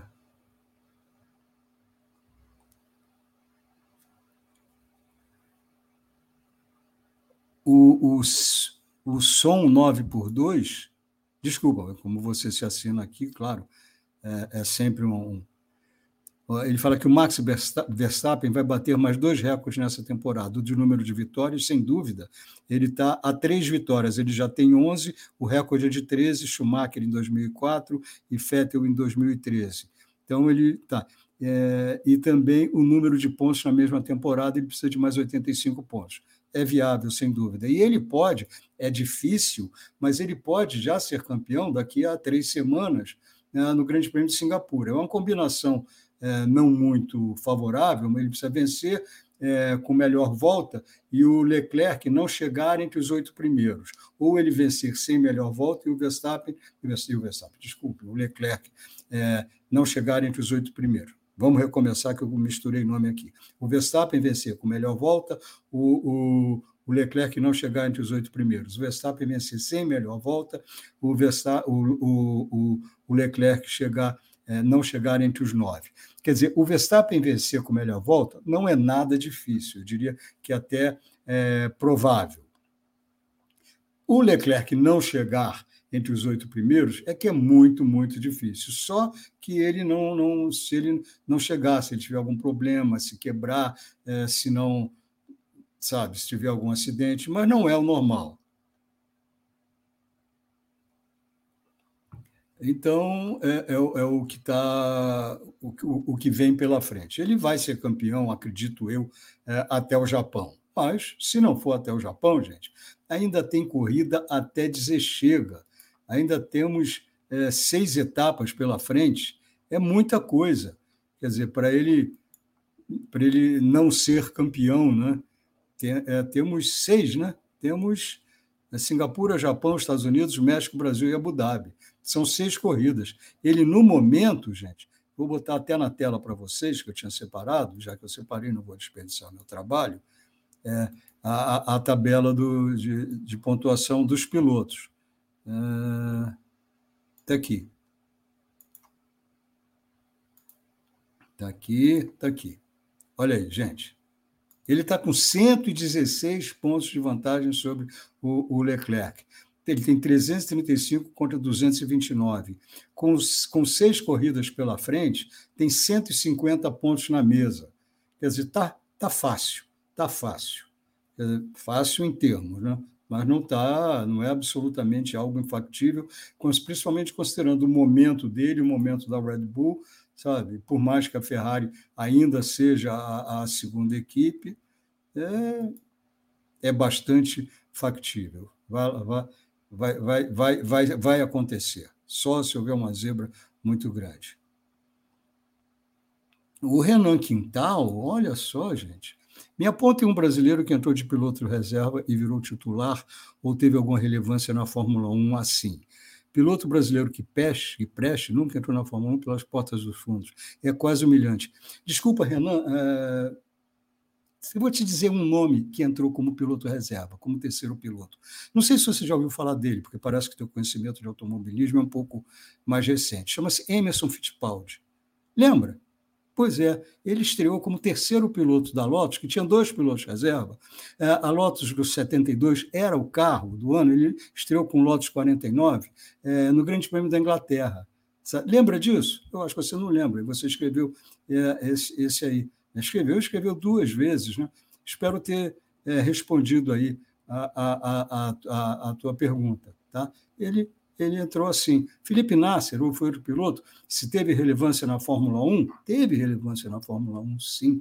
Sabe, salvou a Sauber de, de, de, de, de ser, ser, rebaixada na Fórmula 1 com atuação espetacular aqui em Interlagos no Molhado. Sabe, hoje, hoje ele é piloto da Porsche oficial na Hipercara, que, que vai estar correndo ano que vem. É, já corre pela equipe Penske, sabe que vai ser a, a equipe escolhida pela Porsche, sabe? É, é, tem, tem sim, tem piloto brasileiro e não só pilotos brasileiros. É, é, tem muito piloto que começou como piloto reserva. Você já ouviu falar de um, de um certo Mika Hakkinen? Pois é, ele foi piloto reserva na McLaren, é, reserva do, do, do, do Ayrton Senna. Lembra disso? Eu não sei se você se lembra, mas aconteceu já, sim. Não é de maneira nenhuma um mau caminho como você parece achar. Pode, pode ter certeza disso, tá? É, mas é isso. E, bom, tudo bem. Só vou te pedir um favor depois. Se você quiser me responder, me responde como todo mundo escreve, com letra alta, com caixa alta e, caixa baixa, né, para não ficar essa sensação de gritaria que fica no chat. Tá? É uma das regras da, de etiqueta da, da internet. Né? Não fica, atrapalha a leitura de, de outras. Tá bom? Obrigado, Renan. Desculpa aí se é, pareceu meio agressiva a resposta. A intenção não foi isso, não. Foi só esclarecer. Não, o, o eu tenho certeza que o Drogovic está no bom caminho, como vários outros dos teus colegas aqui do chat, dos nossos amigos aqui no chat. E olha, vou te dizer uma coisa: é, esse chat tem um nível de conhecimento de automobilismo que nenhum outro tem. Então, sei lá, Uh, vamos lá, eu queria dar um abraço aqui no Rodrigo Mendes, né, nosso amigo aqui, costumeiro. Ele está passando aqui só para deixar o like dele e dar um abraço, que depois ele vai ouvir o podcast. Eu não sei se vocês sabem, claro que sabem, o Cássio sempre abre anunciando isso. Né? É, é o, o áudio dessas, dessas lives aqui do YouTube vão para o podcast, para o nosso podcast chamado Rádio Paddock. Rádio Paddock, que é o pai desse canal. A gente começou com o podcast para depois passar para para o YouTube, para os vídeos. Né? É... O, o, olha, o Jean Augusto lembrando que outra coisa, o Felipe Massa foi, foi terceiro da Ferrari. É verdade, tem muitos exemplos, Renan. É... O, olha, o conhecimento do Renan realmente não, não condiz. É, Lito, Emerson entrou na, na sorte, o termo que ele usa hoje, por, por ser um termo é, chulo, eu não vou botar na tela, né? É, por acidente e não por querer natural da equipe. Não, não, não, não. O acidente demorou muito. Quando o acidente do, do, do Johan Rindt foi acontecer, ele já era, é, ele ainda era o terceiro piloto da equipe, mas já estava sendo presente em todas as corridas. Tá? É, quando ele estreou, era, era Johan Rindt e John Miles. E ele foi buscado na, na Fórmula 3 pelo Colin Chapman para ser esse terceiro piloto. Né? É, eu posso não me lembrar de fatos mais recentes, quem é um pouco mais velho aqui sabe que a memória da gente funciona como um disco de computador. Né? Então está meio lotado, entrar informação nova custa um pouco, a gente tende mais a esquecer. Mas as informações antigas estão gravadas no disco e essas são indeléveis. Pode ter certeza, Renan, o que eu estou te falando é absoluta, absoluta verdade. Se fosse do, de ontem, do ano passado, talvez a minha memória me traísse, mas não, não, não é o caso, tá bom? É... Uh, o, o, Arthur Salles está até é, fazendo uma recomendação aqui que eu assino embaixo. O Arthur é um dos habituês aqui, uma figura querida aqui do, da nossa live. Né? Ele falando, para quem é novo nessa live, seja muito bem-vindo, desde que comentando educadamente. Por isso, take it easy nos comentários, por favor. É isso aí, legal, Arthur, obrigado aí por, por zelar aqui pelo nosso ambiente. Né? O Marcelo Pimenta dizendo: Lito, adorei bolão. Primeiro, muito obrigado aqui pelo super chat. Mas como foi fazer aqui na, uh, da, da, da Mega Sena com 80 amigos? ah, meu Deus, que história é essa de Mega Sena? É, bom, é, para dizer todo, para fazer essa apuração, volto ao tema. Eu não tenho nem de longe a habilidade do Cássio para lidar com computadores. O Cássio resolve isso em 10 minutos, fica lindo. Eu trabalho duas, três, quatro horas e fica esse desastre de ter que fazer aqui a, a, a, a leitura dos nomes. Né? Que vergonha, meu Deus.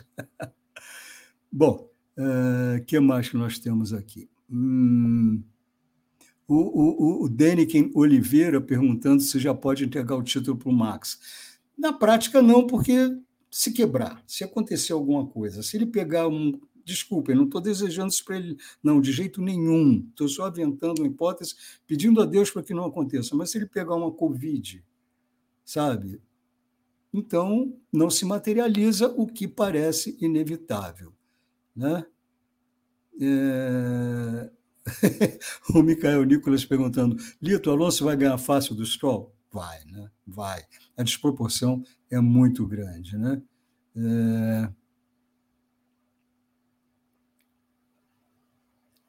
O, o RVLC me pergunta se Aston Martin, no médio e longo prazo, poderá vir a brigar por vitórias constantemente. Se você puser no longo prazo, você pode, sim, pode dizer que sim, porque o ano que vem ela vai ser equipe com as instalações mais modernas, com o melhor túnel de vento, o mais atualizado, o melhor simulador. O Lawrence Stroll, que é o dono da equipe, ele não entra para perder. Ele quer vencer. Ele já cogita de fazer o seu próprio motor, quer dizer, mas isso vai levar tempo. Então, quando a gente fala no longo prazo, a gente está falando em 5, 6 anos, não, talvez em 10. Né? Então, é, é, é, é o caso de, de, de, de, fazer uma aposta de longo prazo. Né? Mas ele está fazendo essa, essa aposta de longo prazo. Vamos ver o que, o que, acontece. Mas eu acho que é uma equipe que o ano que vem vai dar um salto de qualidade. Ele está ele tá contratando engenheiro aí a peso de ouro, engenheiros bons. Ele já tem, já tem gente lá com peso. O projetista deles, o Andy Green, é um cara de muito, tem um currículo exemplar, sabe? Então, é, de repente, as coisas começarem a dar certo. Porque também é o seguinte: você junta. É, 15 engenheiros do mais alto nível. Vai ter todo mundo que aprender a trabalhar junto não tem jeito, isso é irrecorrível, é igual a time de futebol. Você junta 11 craques e pode ser que não dê certo. Quer ver um caso? O Paris Saint-Germain, onde joga o Mbappé, onde joga o Neymar e onde joga o Messi. Agora que está jogando bem, depois de três anos juntos, dois anos juntos com a, chegada, com a chegada do Messi, tem que aprender a trabalhar junto. Tem que... É muito complicado isso, não é um plug and play. Tá? Então, mas de qualquer maneira é uma equipe que tem um potencial muito grande. E para um piloto que está aprendendo, como é, o, como é o caso do Drogovic, é legal participar dessa fase de crescimento. Tá? Ele vai crescendo junto. Então, coisas que talvez é, não, não se oferecessem a ele, lições que talvez não se oferecessem a ele numa equipe já estabelecida, ele vai ter oportunidade de, de ver acontecer dentro da Aston Martin.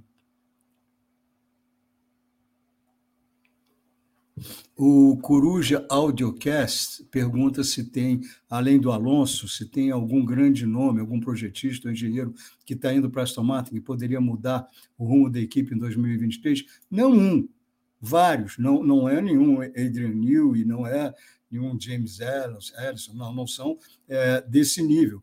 Mas eles também, nota bem, esses caras também não fazem carro sozinho.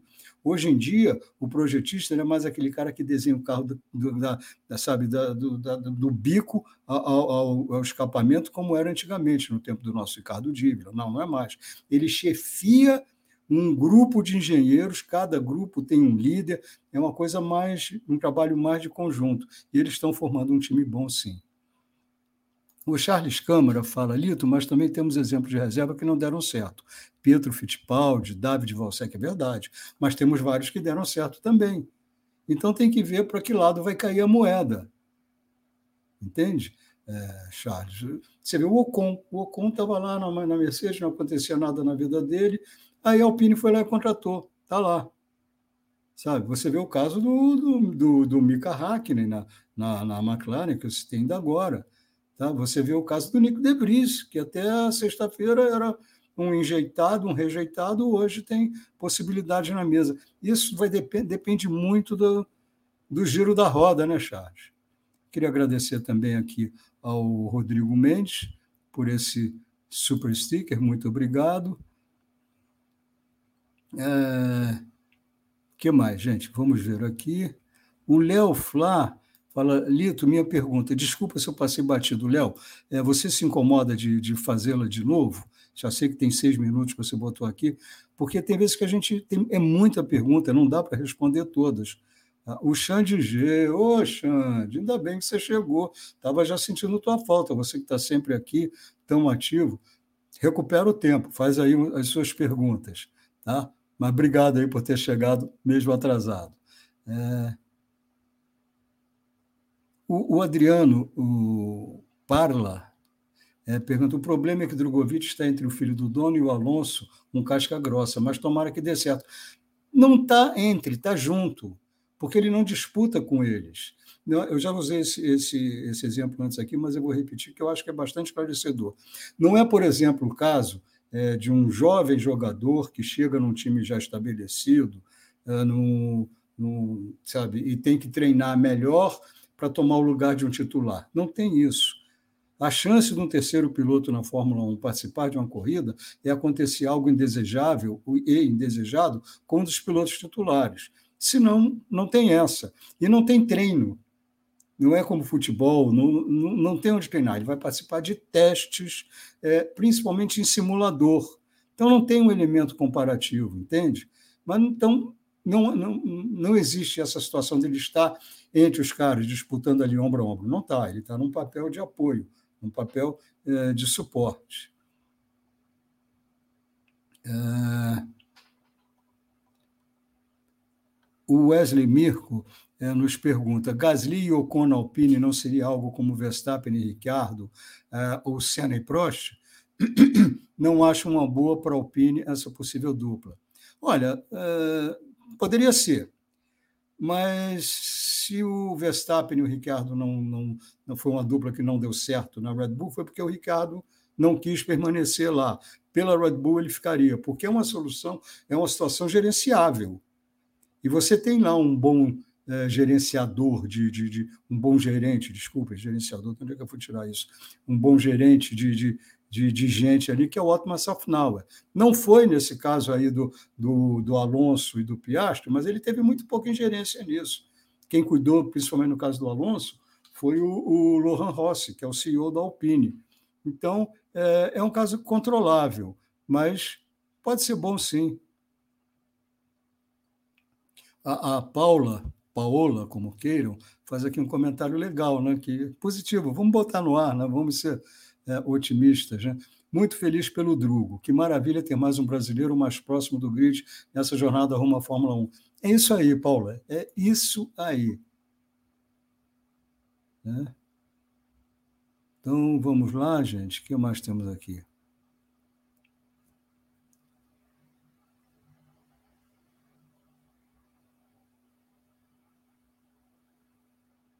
Ah, rapaz, o Renan Quintal volta aqui ao tema. Ele fala que, é, Lito, é, eu falei sobre brasileiros. Tudo bem, eu falei sobre terceiros pilotos, né? porque brasileiro é só uma nacionalidade, não muda a situação. Mas, de qualquer maneira, então eu acho que ele fala, é, seguindo, Felipe Nas, que tu falou, gaúcho, não, Renan? O tu falou, entrou mudo e saiu calado da Fórmula 1. Não, ele saiu com muito prestígio da Fórmula 1. É, sacaneado pela equipe que o demitiu de tão sucesso que teve, né? Não, não foi por isso que foi porque a equipe estava quebrada e precisava é, de, de dinheiro. Por isso ele não teve seu contrato renovado na Sauber, porque naquele ano o Banco do Brasil teve que fechar várias eh, agências físicas, por causa da, das, das, agências virtuais, e não tinha como aguentar o repuxo com os sindicatos dos bancários, bancando, botando 10, 12 milhões de, de, de dólares na Fórmula 1. Por isso que ele saiu. Não como piloto, pelo contrário, foi muito lamentado. Isso, isso não porque quem estava engendrando, mas pelo, pelos pelo pessoal do departamento técnico, né, que é a opinião que interessa mesmo para, para um piloto. Então, foi isso que aconteceu. Agora, bom, é, o Emerson Fittipaldi, até onde eu sei, é, é, brasileiro, né, Renan? Então, eu acho que a tua objeção foi devidamente é, anotada e eu acho que corrigiu, né? Então, vamos lá. Eu espero que você não entenda como é, nada pessoal e não se sinta agredido por, por ter eu ter respondido a tua contestação, tá? Obrigado. E agradeço você ter escrito em letras maiúsculas e minúsculas. Legal, obrigado, amigo. É... É...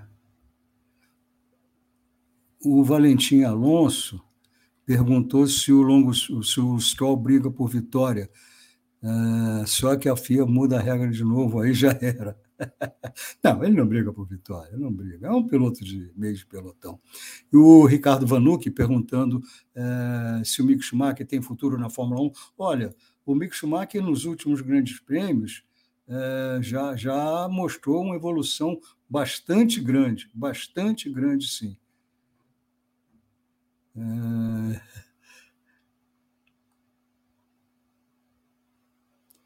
O RVLC pergunta que sabemos do nível do Stroll, e, mas que ele mesmo sendo filho do dono, será que ele vai ficar na equipe caso esse período de brigas por vitória chegue?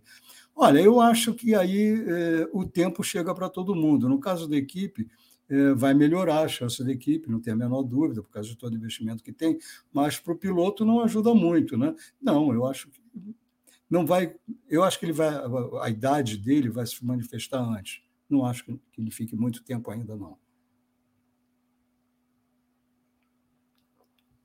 Uh...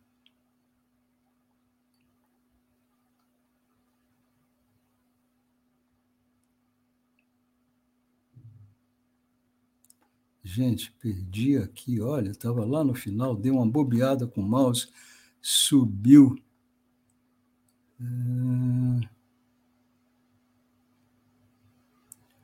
Ah, meu Deus, deixa eu ver se eu volto aqui.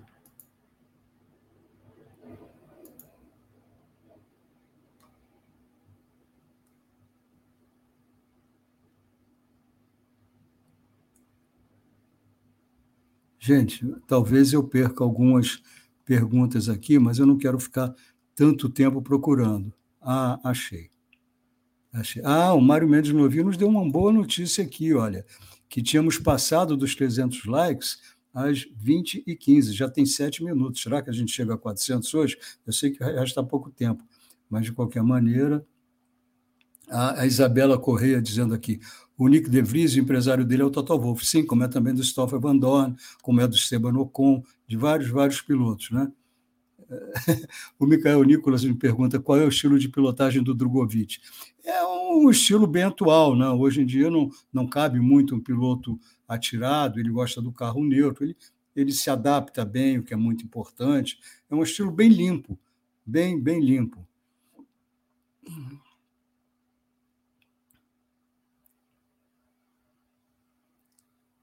o Marcelo Espigão.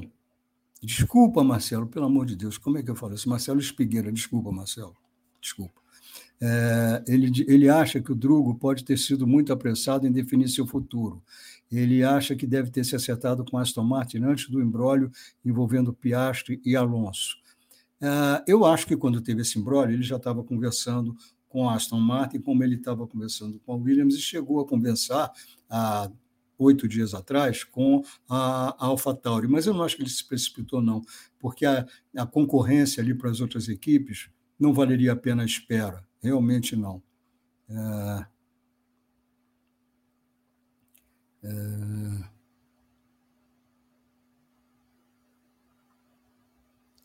o Rafael Pancas é, me perguntando se será que o Hertha fará mesmo a fórmula japonesa, a super fórmula para os 40 pontos. É, e respondendo aos amigos, até o Ocon já foi terceiro piloto. Sim, claro, claro, De Vries né, é terceiro piloto. Eu acho que não, Rafael, eu acho que ele não vai fazer a super fórmula japonesa. Eu acho que se ele fizer, vai ser aquela fórmula regional asiática, muito mais garantido, muito mais tranquilo, né? With lucky landslots, you can get lucky just about anywhere. Dearly beloved, we are gathered here today to. Has anyone seen the bride and groom? Sorry, sorry, we're here. We were getting lucky in the limo and we lost track of time. No, Lucky Land Casino, with cash prizes that add up quicker than a guest registry. In that case, I pronounce you lucky. Play for free at LuckyLandSlots.com. Daily bonuses are waiting. No purchase necessary. Void where prohibited by law. 18 plus. Terms and conditions apply. See website for details. Uh, o, o RVLC é, Primeiro, agradeço a tua consideração aqui. Ele perguntou, mas diz aqui, perguntei mais acima, mas com tanto de perguntas, deve ter se perdido. Agradeço a tua compreensão. Sabe de alguma movimentação do Enzo para alguma melhor para a próxima, é, de alguma equipe melhor para a próxima temporada da Fórmula 2? 2023 será o ano dele. Olha, não sei qual, mas sei que está acontecendo sim. Qual equipe? Posso especular aqui, eu acho que ele cairia como uma luva na prema que tem, pela equipe pela qual ele começou na, na, na, no automobilismo europeu, principalmente, é, ele é muito bem quisto lá e a Prima está precisando se recuperar do péssimo ano que ela teve na, na, na Fórmula 2. Ela teve é, pilotos que não foram bem, o, o indiano Jean Daruvala e o quem era o outro, meu Deus, era o, o novato, o como era o nome daquele novato, bom piloto, que deve ser forte o ano que vem, hum, o, o Dennis Hauger, que foi campeão ano passado da, da, da, Fórmula 3. Então, eu acho que pode ser um bom lugar para ele estar lá o ano que vem. É, eu adoraria vê-lo lá, mas não sei, realmente não sei. Eu sei que ele também está em conversações com equipes da, da Fórmula 1 para o cargo de terceiro piloto. Qual? Não sei te dizer.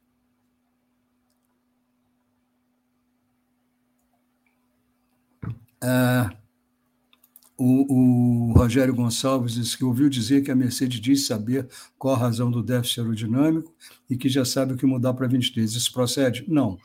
Ela sabe qual é o problema, mas ela não sabe qual é a solução. Quer dizer, ela sabe quais são os problemas possíveis. E você não pode corrigir um problema sem saber exatamente que problema é esse quando você está falando de projeto de carro.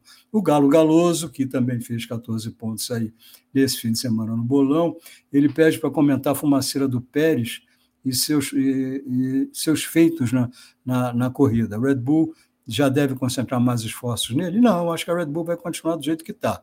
É, trabalhando mais para o Verstappen. A fumaceira foi que os pneus, uh, os freios aqueceram, e freio depende de movimentação. É, todo o sistema de refrigeração de um carro de Fórmula 1 é dinâmico, ele não tem ventilador igual nossos carros de rua, porque a gente para no, no, no, no, no sinal de trânsito, o carro está parado, não está ventando, aí o termostato liga o ventilador quando a temperatura uh, sobe. Né? Não é, o carro de Fórmula 1 não tem isso. E os freios aquecem, se aquecem muito, os freios dianteiros. Parou sem refrigeração, é comum pegar, um, pe pegar fogo ali, vocês já viram isso algumas vezes. Então foi exatamente isso que aconteceu. Saiu dos blocos e falou: está pegando fogo no freio dianteiro direito. Nem estava muito assustado. Aí o engenheiro falou: não tem problema, tira um pouco o pé do acelerador, faz o que eles chamam de lift and coast, freia um pouco mais é, desacelera um pouco antes de, de, frear, que vai cair na temperatura normal, e foi o que aconteceu. E ele fez uma corrida boa, chegou lá na, na, na, na sexta posição, mas não tão boa, porque foi batido pelo, pelo, pelo Hamilton. Né? Então, é um caso que. Mas não acho que eles vão, eles vão dar, dar prioridade a ele em cima do, do Verstappen, por causa do Verstappen já ser campeão. Eu acho que não.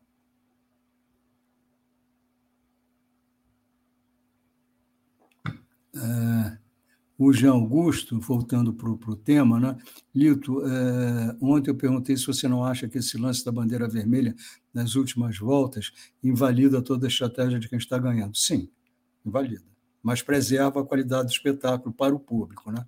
Ele fala, acha que a FIA certa em prezar pelo esporte primeiro. Sim, mas só que ela está prezando pela segurança. Mas é, é, uma maneira de ver, Jean. É uma opinião, como todos têm a, a sua própria opinião. Tá? Eu, eu realmente não sei para que lado pender depois de refletir mais sobre isso.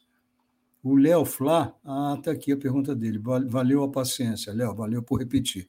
Ele pergunta quem eu acho que é mais piloto: o De Vries, o Gasly, o Mick Schumacher ou o Colton Herta? No momento, o Gasly, né?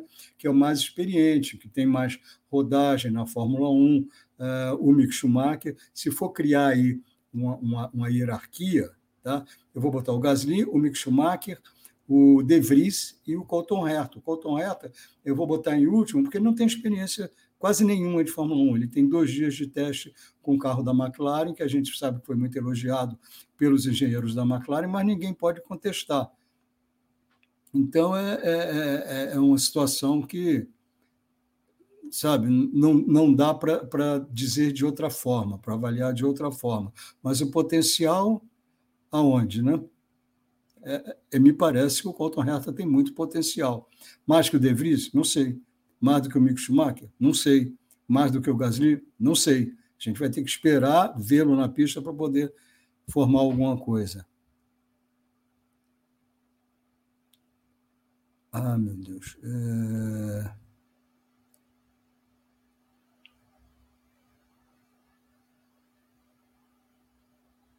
A Isabela Correia é, pergunto, fala dos pontos da parada mais rápida, é 25 pontos, por favor. Não estou entendendo, Isabela, parada mais rápida?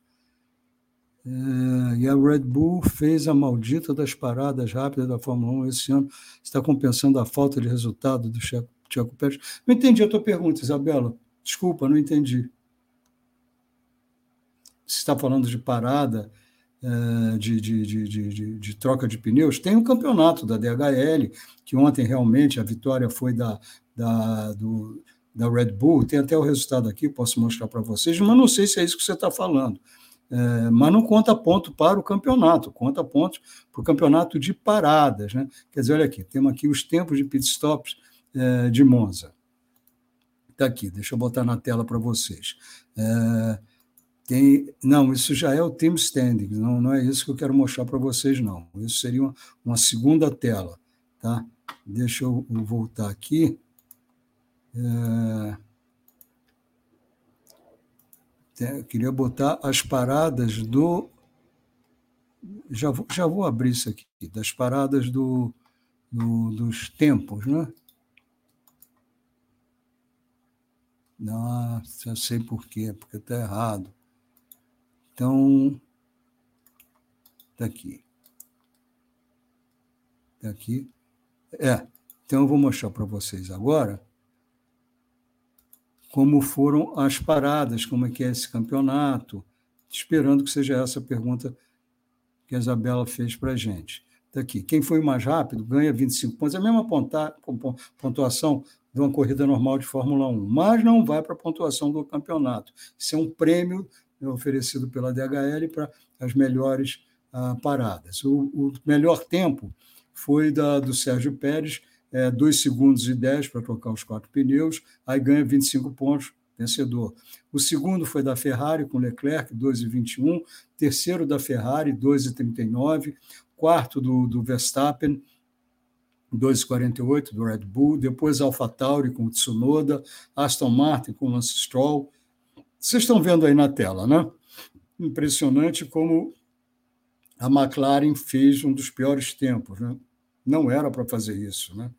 Ela tomou quase um segundo, em coisa de dois segundos, tomou esse tempo todo.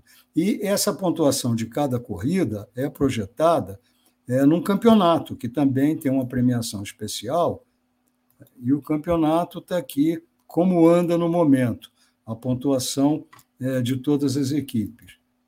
Tá? Então está aí, olha. Team Standings. Quem está em primeiro? É a Red Bull. Aqui estão os países em que ela fez a melhor a, a, as melhores trocas, né? 409 pontos. Segundo está a McLaren, que não foi bem nesse, nesse fim de semana, mas é a, a vice-líder, com 311. Depois vem a Ferrari, Alpine, Aston Martin, Williams, Alfa Tauri, Mercedes, Alfa Romeo e Haas. Então, vocês veem aí o que é o que é esse campeonato. Eu espero que tenha sido isso que você perguntou, Isabela. Era o, o que, o que eu entendi do campeonato de paradas. Se, se não foi, não sei o que, o que você estava falando. Hum. Ah, teve, gente, teve uma pergunta que foi aqui. Ah, uma pergunta que já se perdeu lá em cima, mas que ficou gravada para eu responder para vocês. É. O general Taruk, Toruk Maktou é, me pergunta aqui se eu acho que sobrenomes famosos mas atrapalham ou ajudam. Exemplo, Fittipaldi, Schumacher, etc. Atrapalham e, é, num momento, antes ajudam, para abrir portas, para facilitar é, contatos comerciais, mas na hora que o piloto senta no carro, ele não tem nome nem sobrenome, ele tem que chegar lá e, e, e fazer o trabalho dele e mostrar qualidade. Aumenta um pouco a pressão. Mas a gente fala muito, ah, porque a pressão, a pressão isso, a pressão aquilo. Gente, é, a, a pressão faz parte da vida desses pilotos, desde que eles existem. O automobilismo é muito, muito caro, sabe? Então não é, é se não já teve gente, não sei se vocês sabem disso, o Piquet é, saía de, de Brasília é, com carro é, emprestado pela mãe do, do, do Alex Dias Ribeiro, o Volkswagen dela, ele tinha um motorzão que ele tinha montado, ela deixava o carro na sexta-feira para trocar a embreagem, ele trocava, botava o motor dele, rebaixava o carro, ia correr no circuito do Mineirão, é, em Belo Horizonte, mas ele só tinha dinheiro para viagem de ida.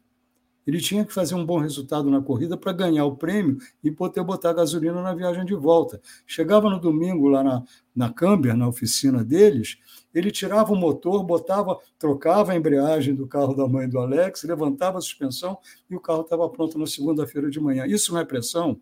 Pressão sempre existiu na vida desses pilotos. Então, a pressão de um sobrenome, eu acho que realmente existe, mas não é um, uma, uma coisa diferente na vida deles, né? É... que mais, gente? É... O Saturnino Monteiro, dizendo que acha que fez 14 pontos no bolão, fez sim, eu li seu nome, inclusive, Saturnino. É, você não devia estar presente no momento, que eu, que eu li, os 40 nomes, 39 nomes que fizeram 14 pontos, e teu nome estava tá, lá, me lembro perfeitamente disso. Perfeitamente. É... Hum, hum, hum. Deixa eu ver se tem mais alguma coisa aqui. O Josias Beto, é, Beto é, perguntando se fosse o caso de uma necessidade de substituição de um piloto na Aston Martin, o Felipe poderia ser escalado ainda nesse ano? Boa pergunta. Ele, acho que ele ainda não tem a superlicença, apesar de ele já ter o direito.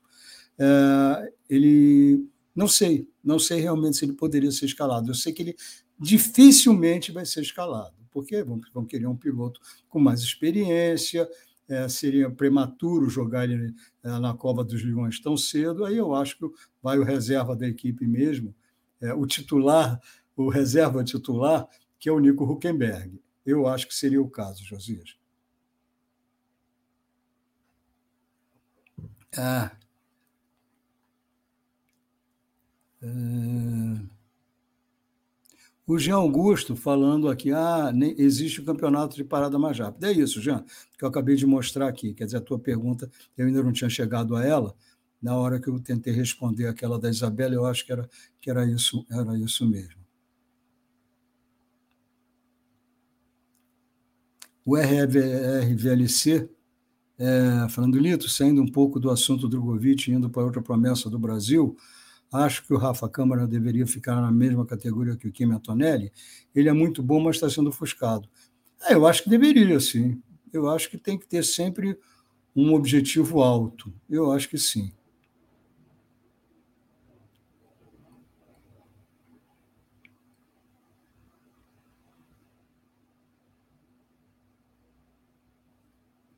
Uh, opa, o Mário Mendes Novinho nos avisou que estávamos chegando a 360 likes às 21h33, cinco minutos atrás.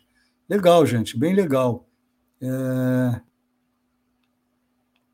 O Alexandre é, Fornassaro pergunta se esses top 10 fastest pit stops têm remuneração. Não. Ou é um troféu, como é? É um troféu, mas é um troféu de muito prestígio, é exposição, é legal, é bem legal. With lucky landslots, you can get lucky just about anywhere. Dearly beloved, we are gathered here today to. Has anyone seen the bride and groom? Sorry, sorry, we're here. We were getting lucky in the limo and we lost track of time. No, Lucky Land Casino, with cash prizes that add up quicker than a guest registry. In that case, I pronounce you lucky. Play for free at LuckyLandSlots.com. Daily bonuses are waiting. No purchase necessary. Void were prohibited by law. 18 plus. Terms and conditions apply. See website for details. Tá? É, mas eu não sei exatamente qual é a premiação. Posso tentar saber. Se você me lembrar, é, se você se lembrar de me perguntar isso, Alexandre, na próxima segunda-feira, aí eu vou tentar me lembrar aqui. A Isabela Corrêa, agora ela esclareceu aqui é, que estava falando realmente sobre esse campeonato de pit stop, aquela pessoa que ia para a pontuação da equipe no campeonato de construtores. Não, não vai não, Isabela, é absolutamente independente.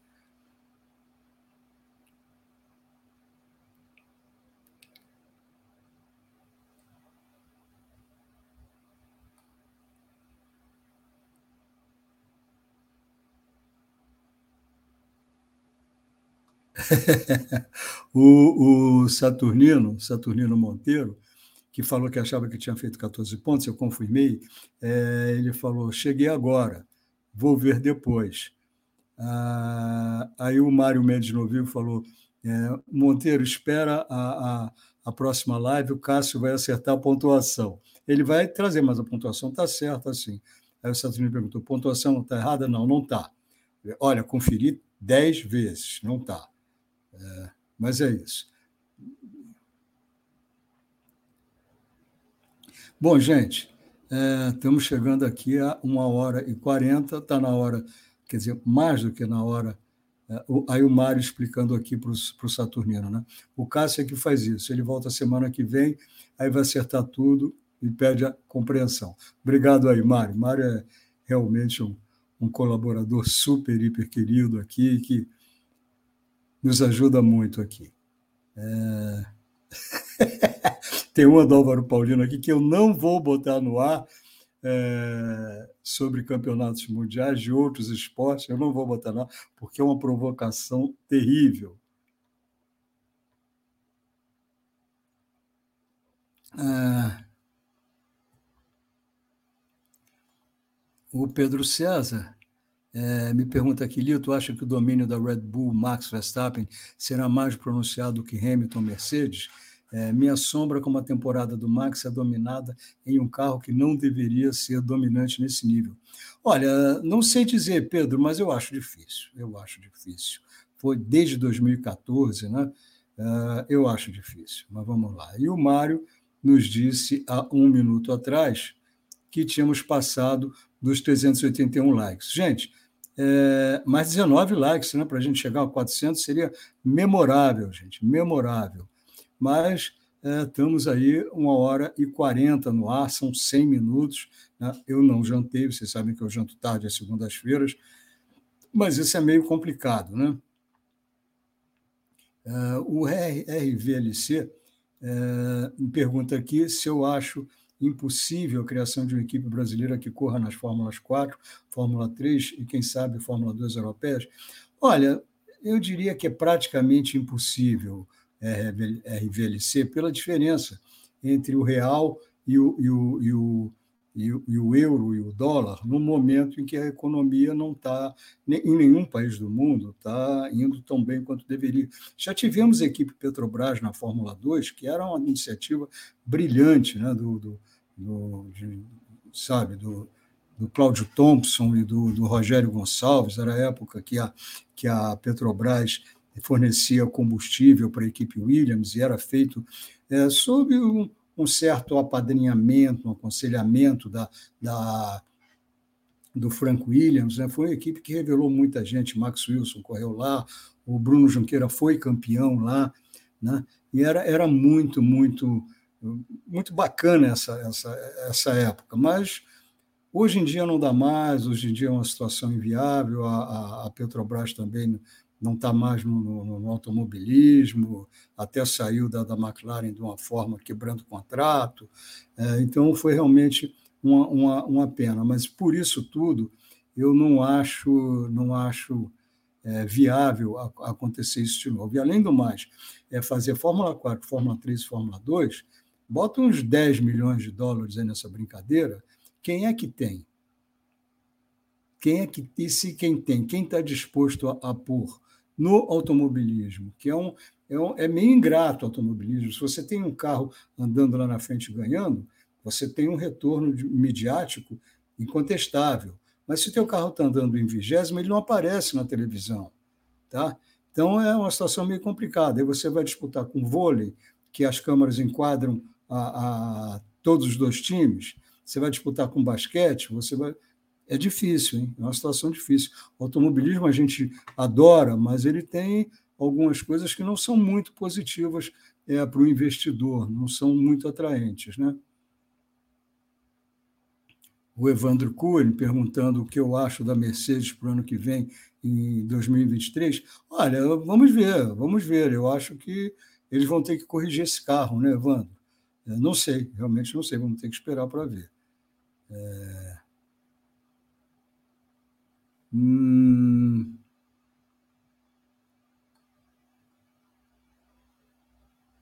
O Saturnino Monteiro descobriu que o Pato Ward, não faz tanto tempo assim, não, viu? Que o Pato Ward era piloto da Red Bull, é verdade. E erraram no cálculo dos pontos da superlicença quando mandaram ele para um campeonato lá na Ásia para angariar os pontos. Não, não foi um, não foi bem assim, não. Ele foi para a Fórmula Super Fórmula japonesa, não conseguiu os pontos, parece que ele não convenceu muito o pessoal da, da Red Bull e acabou saindo do programa. Voltou para a Indy, mas era um piloto muito, muito, muito promissor. Gente, é... o Ricardo Otran perguntando se o Caio Collet vai para a Fórmula 2 ano que vem. Não sei, espero que sim. É... Uh, o Léo Flá perguntando se eu acho que o Verstappen é, conquista mais de cinco títulos mundiais. Léo, aí a tua opinião e a minha valem a mesma coisa. Não sei te dizer, pode ser que sim. Não é, não é, não é inviável. Poderia te dizer até que é, até provável, né? Ah, a Joana Costa dizendo que faltam, faltavam oito likes. Legal, gente. Será que a gente consegue chegar lá nos 400? Hum. É, o RVLC dizendo que a equipe da Petrobras foi duas vezes terceiro lugar e uma vez vice-campeã de construtoras na Fórmula 3000 em quatro anos. Ótimo desempenho. É verdade, é verdade. Olha a Joana nos atualizando. Faltam três likes. Gente, será que por três likes a gente não vai chegar lá? Vamos lá, vamos dar uma forçadinha aí, né? É... O, o Luciano Pinheiro Goto dizendo que ele tem impressão que o Leclerc vai ser um novo Alesi eterna promessa que não vingou como esperavam. Eu espero que não, porque ele é muito, muito bom piloto. Agora, o, que, o, que, o que eu acho dele. É... Desculpa, Cabela, está tá aqui. Está ah, a pergunta dele. Está aqui do Luciano. É, eu acho que não, mas me parece que ele, tá, ele, ele, ele é um pouco. Ele sente muito o ambiente, sabe? Esse ambiente da, da Ferrari é meio turbulento para ele, o Sainz é um cara que sabe utilizar isso para se impor quanto, quanto aos adversários. Ah, então, eu acho que não. Ele tem que melhorar nesse aspecto, mas ele é muito melhor do que o Alesi era na época, eu acho. O Caberra Fukuda é, perguntando por que, exemplo das motos, a Fórmula 1, a Fórmula 1 nunca usou pneus diferentes na frente e atrás, em lugares que sofrem, é, que há exigências diferentes por dianteiros e traseiros. Olha, porque o regulamento não permite, por isso. Aí o Mário, às 21h46, um minuto atrás, é, nos dizendo que batemos a meta dos 400 likes. Parabéns, galera. Muito obrigado. Vocês são ótimos. Que maravilha a Joana aqui comemorando, ela que acompanhou de perto aí essa reta final. Uh, maravilha, gente, maravilha. Chegamos, chegamos, chegamos. Muito bom. Uh, legal, legal demais. Olha, o, o, o Mário dizendo que chegamos a 407 likes. E agradecendo no nosso nome. O Mário é muito, muito próximo da gente, então esse agradecimento é o nosso também. Muito legal. Tá? O Eduardo Kumagai, é, falando que o Roberto Faria, da GB3, GB3 é o novo nome da, da Fórmula 3 inglesa, provavelmente vai tentar a Fórmula 3. Ele me falou numa entrevista, que está disponível aí no YouTube, que esse é o plano A dele, que ele não tem plano B. O plano B dele, nas palavras dele, é fazer o plano A dar certo. Ele vai testar, ele é bom piloto, Vamos ver, assim como creio que o Bortoleto também. Bortoleto vai para a Fórmula 3 ano que vem. O Caio Collet, nessa, re, nessa reta final, mostrou muito talento, sim. Tomara que consiga uma equipe forte na Fórmula 2. É isso aí, Eduardo. Você traçou todo o, o, o, o, o cenário. É isso aí, gente. Bom, gente, acho que é isso aí. ah, Léo, Léo Flávio me perguntando aqui. Olha, olha o que o Léo Flávio está me perguntando, gente. Tinha que ser um flamenguista, né? Nada contra, mas olha a pergunta que ele me faz aqui, gente. Se eu acho que o Arrascaeta, o uruguaio do Flamengo, é craque, cracaço, cracaço. Gostaria dele muito no meu Botafogo, tá? Mas é um cracaço. É, é, gente, o, o André Dias dizendo que 420, perfeito, perfeito mesmo, gente. Muito obrigado. O, o, a dona Terezinha perguntando se eu acho o Amir Nasser bom empresário. Não, acho ótimo, acho excelente. O empresário do Piastri é o Weber, tem muito mais contatos dentro do mundo da Fórmula 1. Não, não tem não. O Amir tem muito tempo de Fórmula 1, é, ele, ele tem penetração, ele tem todos os contatos, tem os contatos iguais que qualquer um tem lá. Ele é excelente, não se engane não. E olha, é um negociador brilhante, viu, gente? Ah, É, é, gente, é isso aí, é isso aí. É, chegamos, finalmente consegui chegar à, à, última pergunta aqui, que na verdade é um comentário do Léo Flá, esse flamenguista que fica tirando sarro da minha cara aqui, com a Rascaeta, cracaço de bola. É, mas chegamos ao fim aqui e eu vou aproveitar para me despedir de vocês, gente. É, agradecer muito o apoio que vocês deram. Chegamos a uma hora e cinquenta no ar, isso é um exagero, né? É, e chegamos aos 420 likes, graças ao apoio de vocês, né? Então, gente, muito obrigado. É, vou jantar, jantem, jantem também. É, e aqui um, um último comentário é do Eduardo Coelho, dizendo que também é botafoguense. Seja super e bem-vindo, amigo. Muito, muito obrigado aqui também por isso. Gente, o Pedro César avisa que chegamos a 432 likes. Muito obrigado. É, e é isso. É, obrigado a vocês. O Mário Mendes não viu corrigindo, 433. Gente, brigadíssimo, vocês são ótimos. É, eu adoro essas lives de segunda-feira. Estamos aqui todos sentindo falta do Cássio, mas foi muito legal. Segunda-feira que vem, eu acho que ele já vai estar aqui. Não sei se vai estar, porque ele vai voltar dos Estados Unidos, onde ele vai participar, está participando de um, um congresso lá em Cleveland, do meio dele, né? que é, é, Content Marketing. Não sei se vocês sabem, mas o Cássio é Hall of Fame lá em Cleveland. Ele é cracaço mundial nesse, nesse aspecto lá. Ele vai participar lá do simpósio, do congresso, vai dar uma, uma conferência, né? E não sei se ele vai chegar ainda é, em condições físicas de participar. Mas, senão, a gente vai tocando o barco aqui, e eu agradeço muito o apoio de vocês, né, a compreensão de eu ter que falar os nomes aqui. Né? Então, é isso aí. Mas obrigado, vocês são ótimos. E segunda-feira a gente está tá de volta aqui, tá bom? Brigadão, é, valeu a força. Amanhã, às oito da noite, eu estou de volta aqui com o Rodrigo Gini, que a gente não pôde fazer na terça-feira passada a live da Volta ao Mundo Motor, né, que a gente fala de todos os esportes, mas é, dessa vez já terminou o, o, o, o Sertões, ele estava cobrindo etapa a etapa, e teve título brasileiro na Yamaha Cup. Olha só que legal. O Rodrigo vai trazer amanhã todos os detalhes a partir das oito da noite, tá? Espero que vocês se juntem a nós aqui. Lembrando que o mundo motor não é só Fórmula 1, também tem muita coisa é, muito legal, muito atraente que a gente vai falar é, amanhã, tá bom? É, obrigado, espero vocês. Oito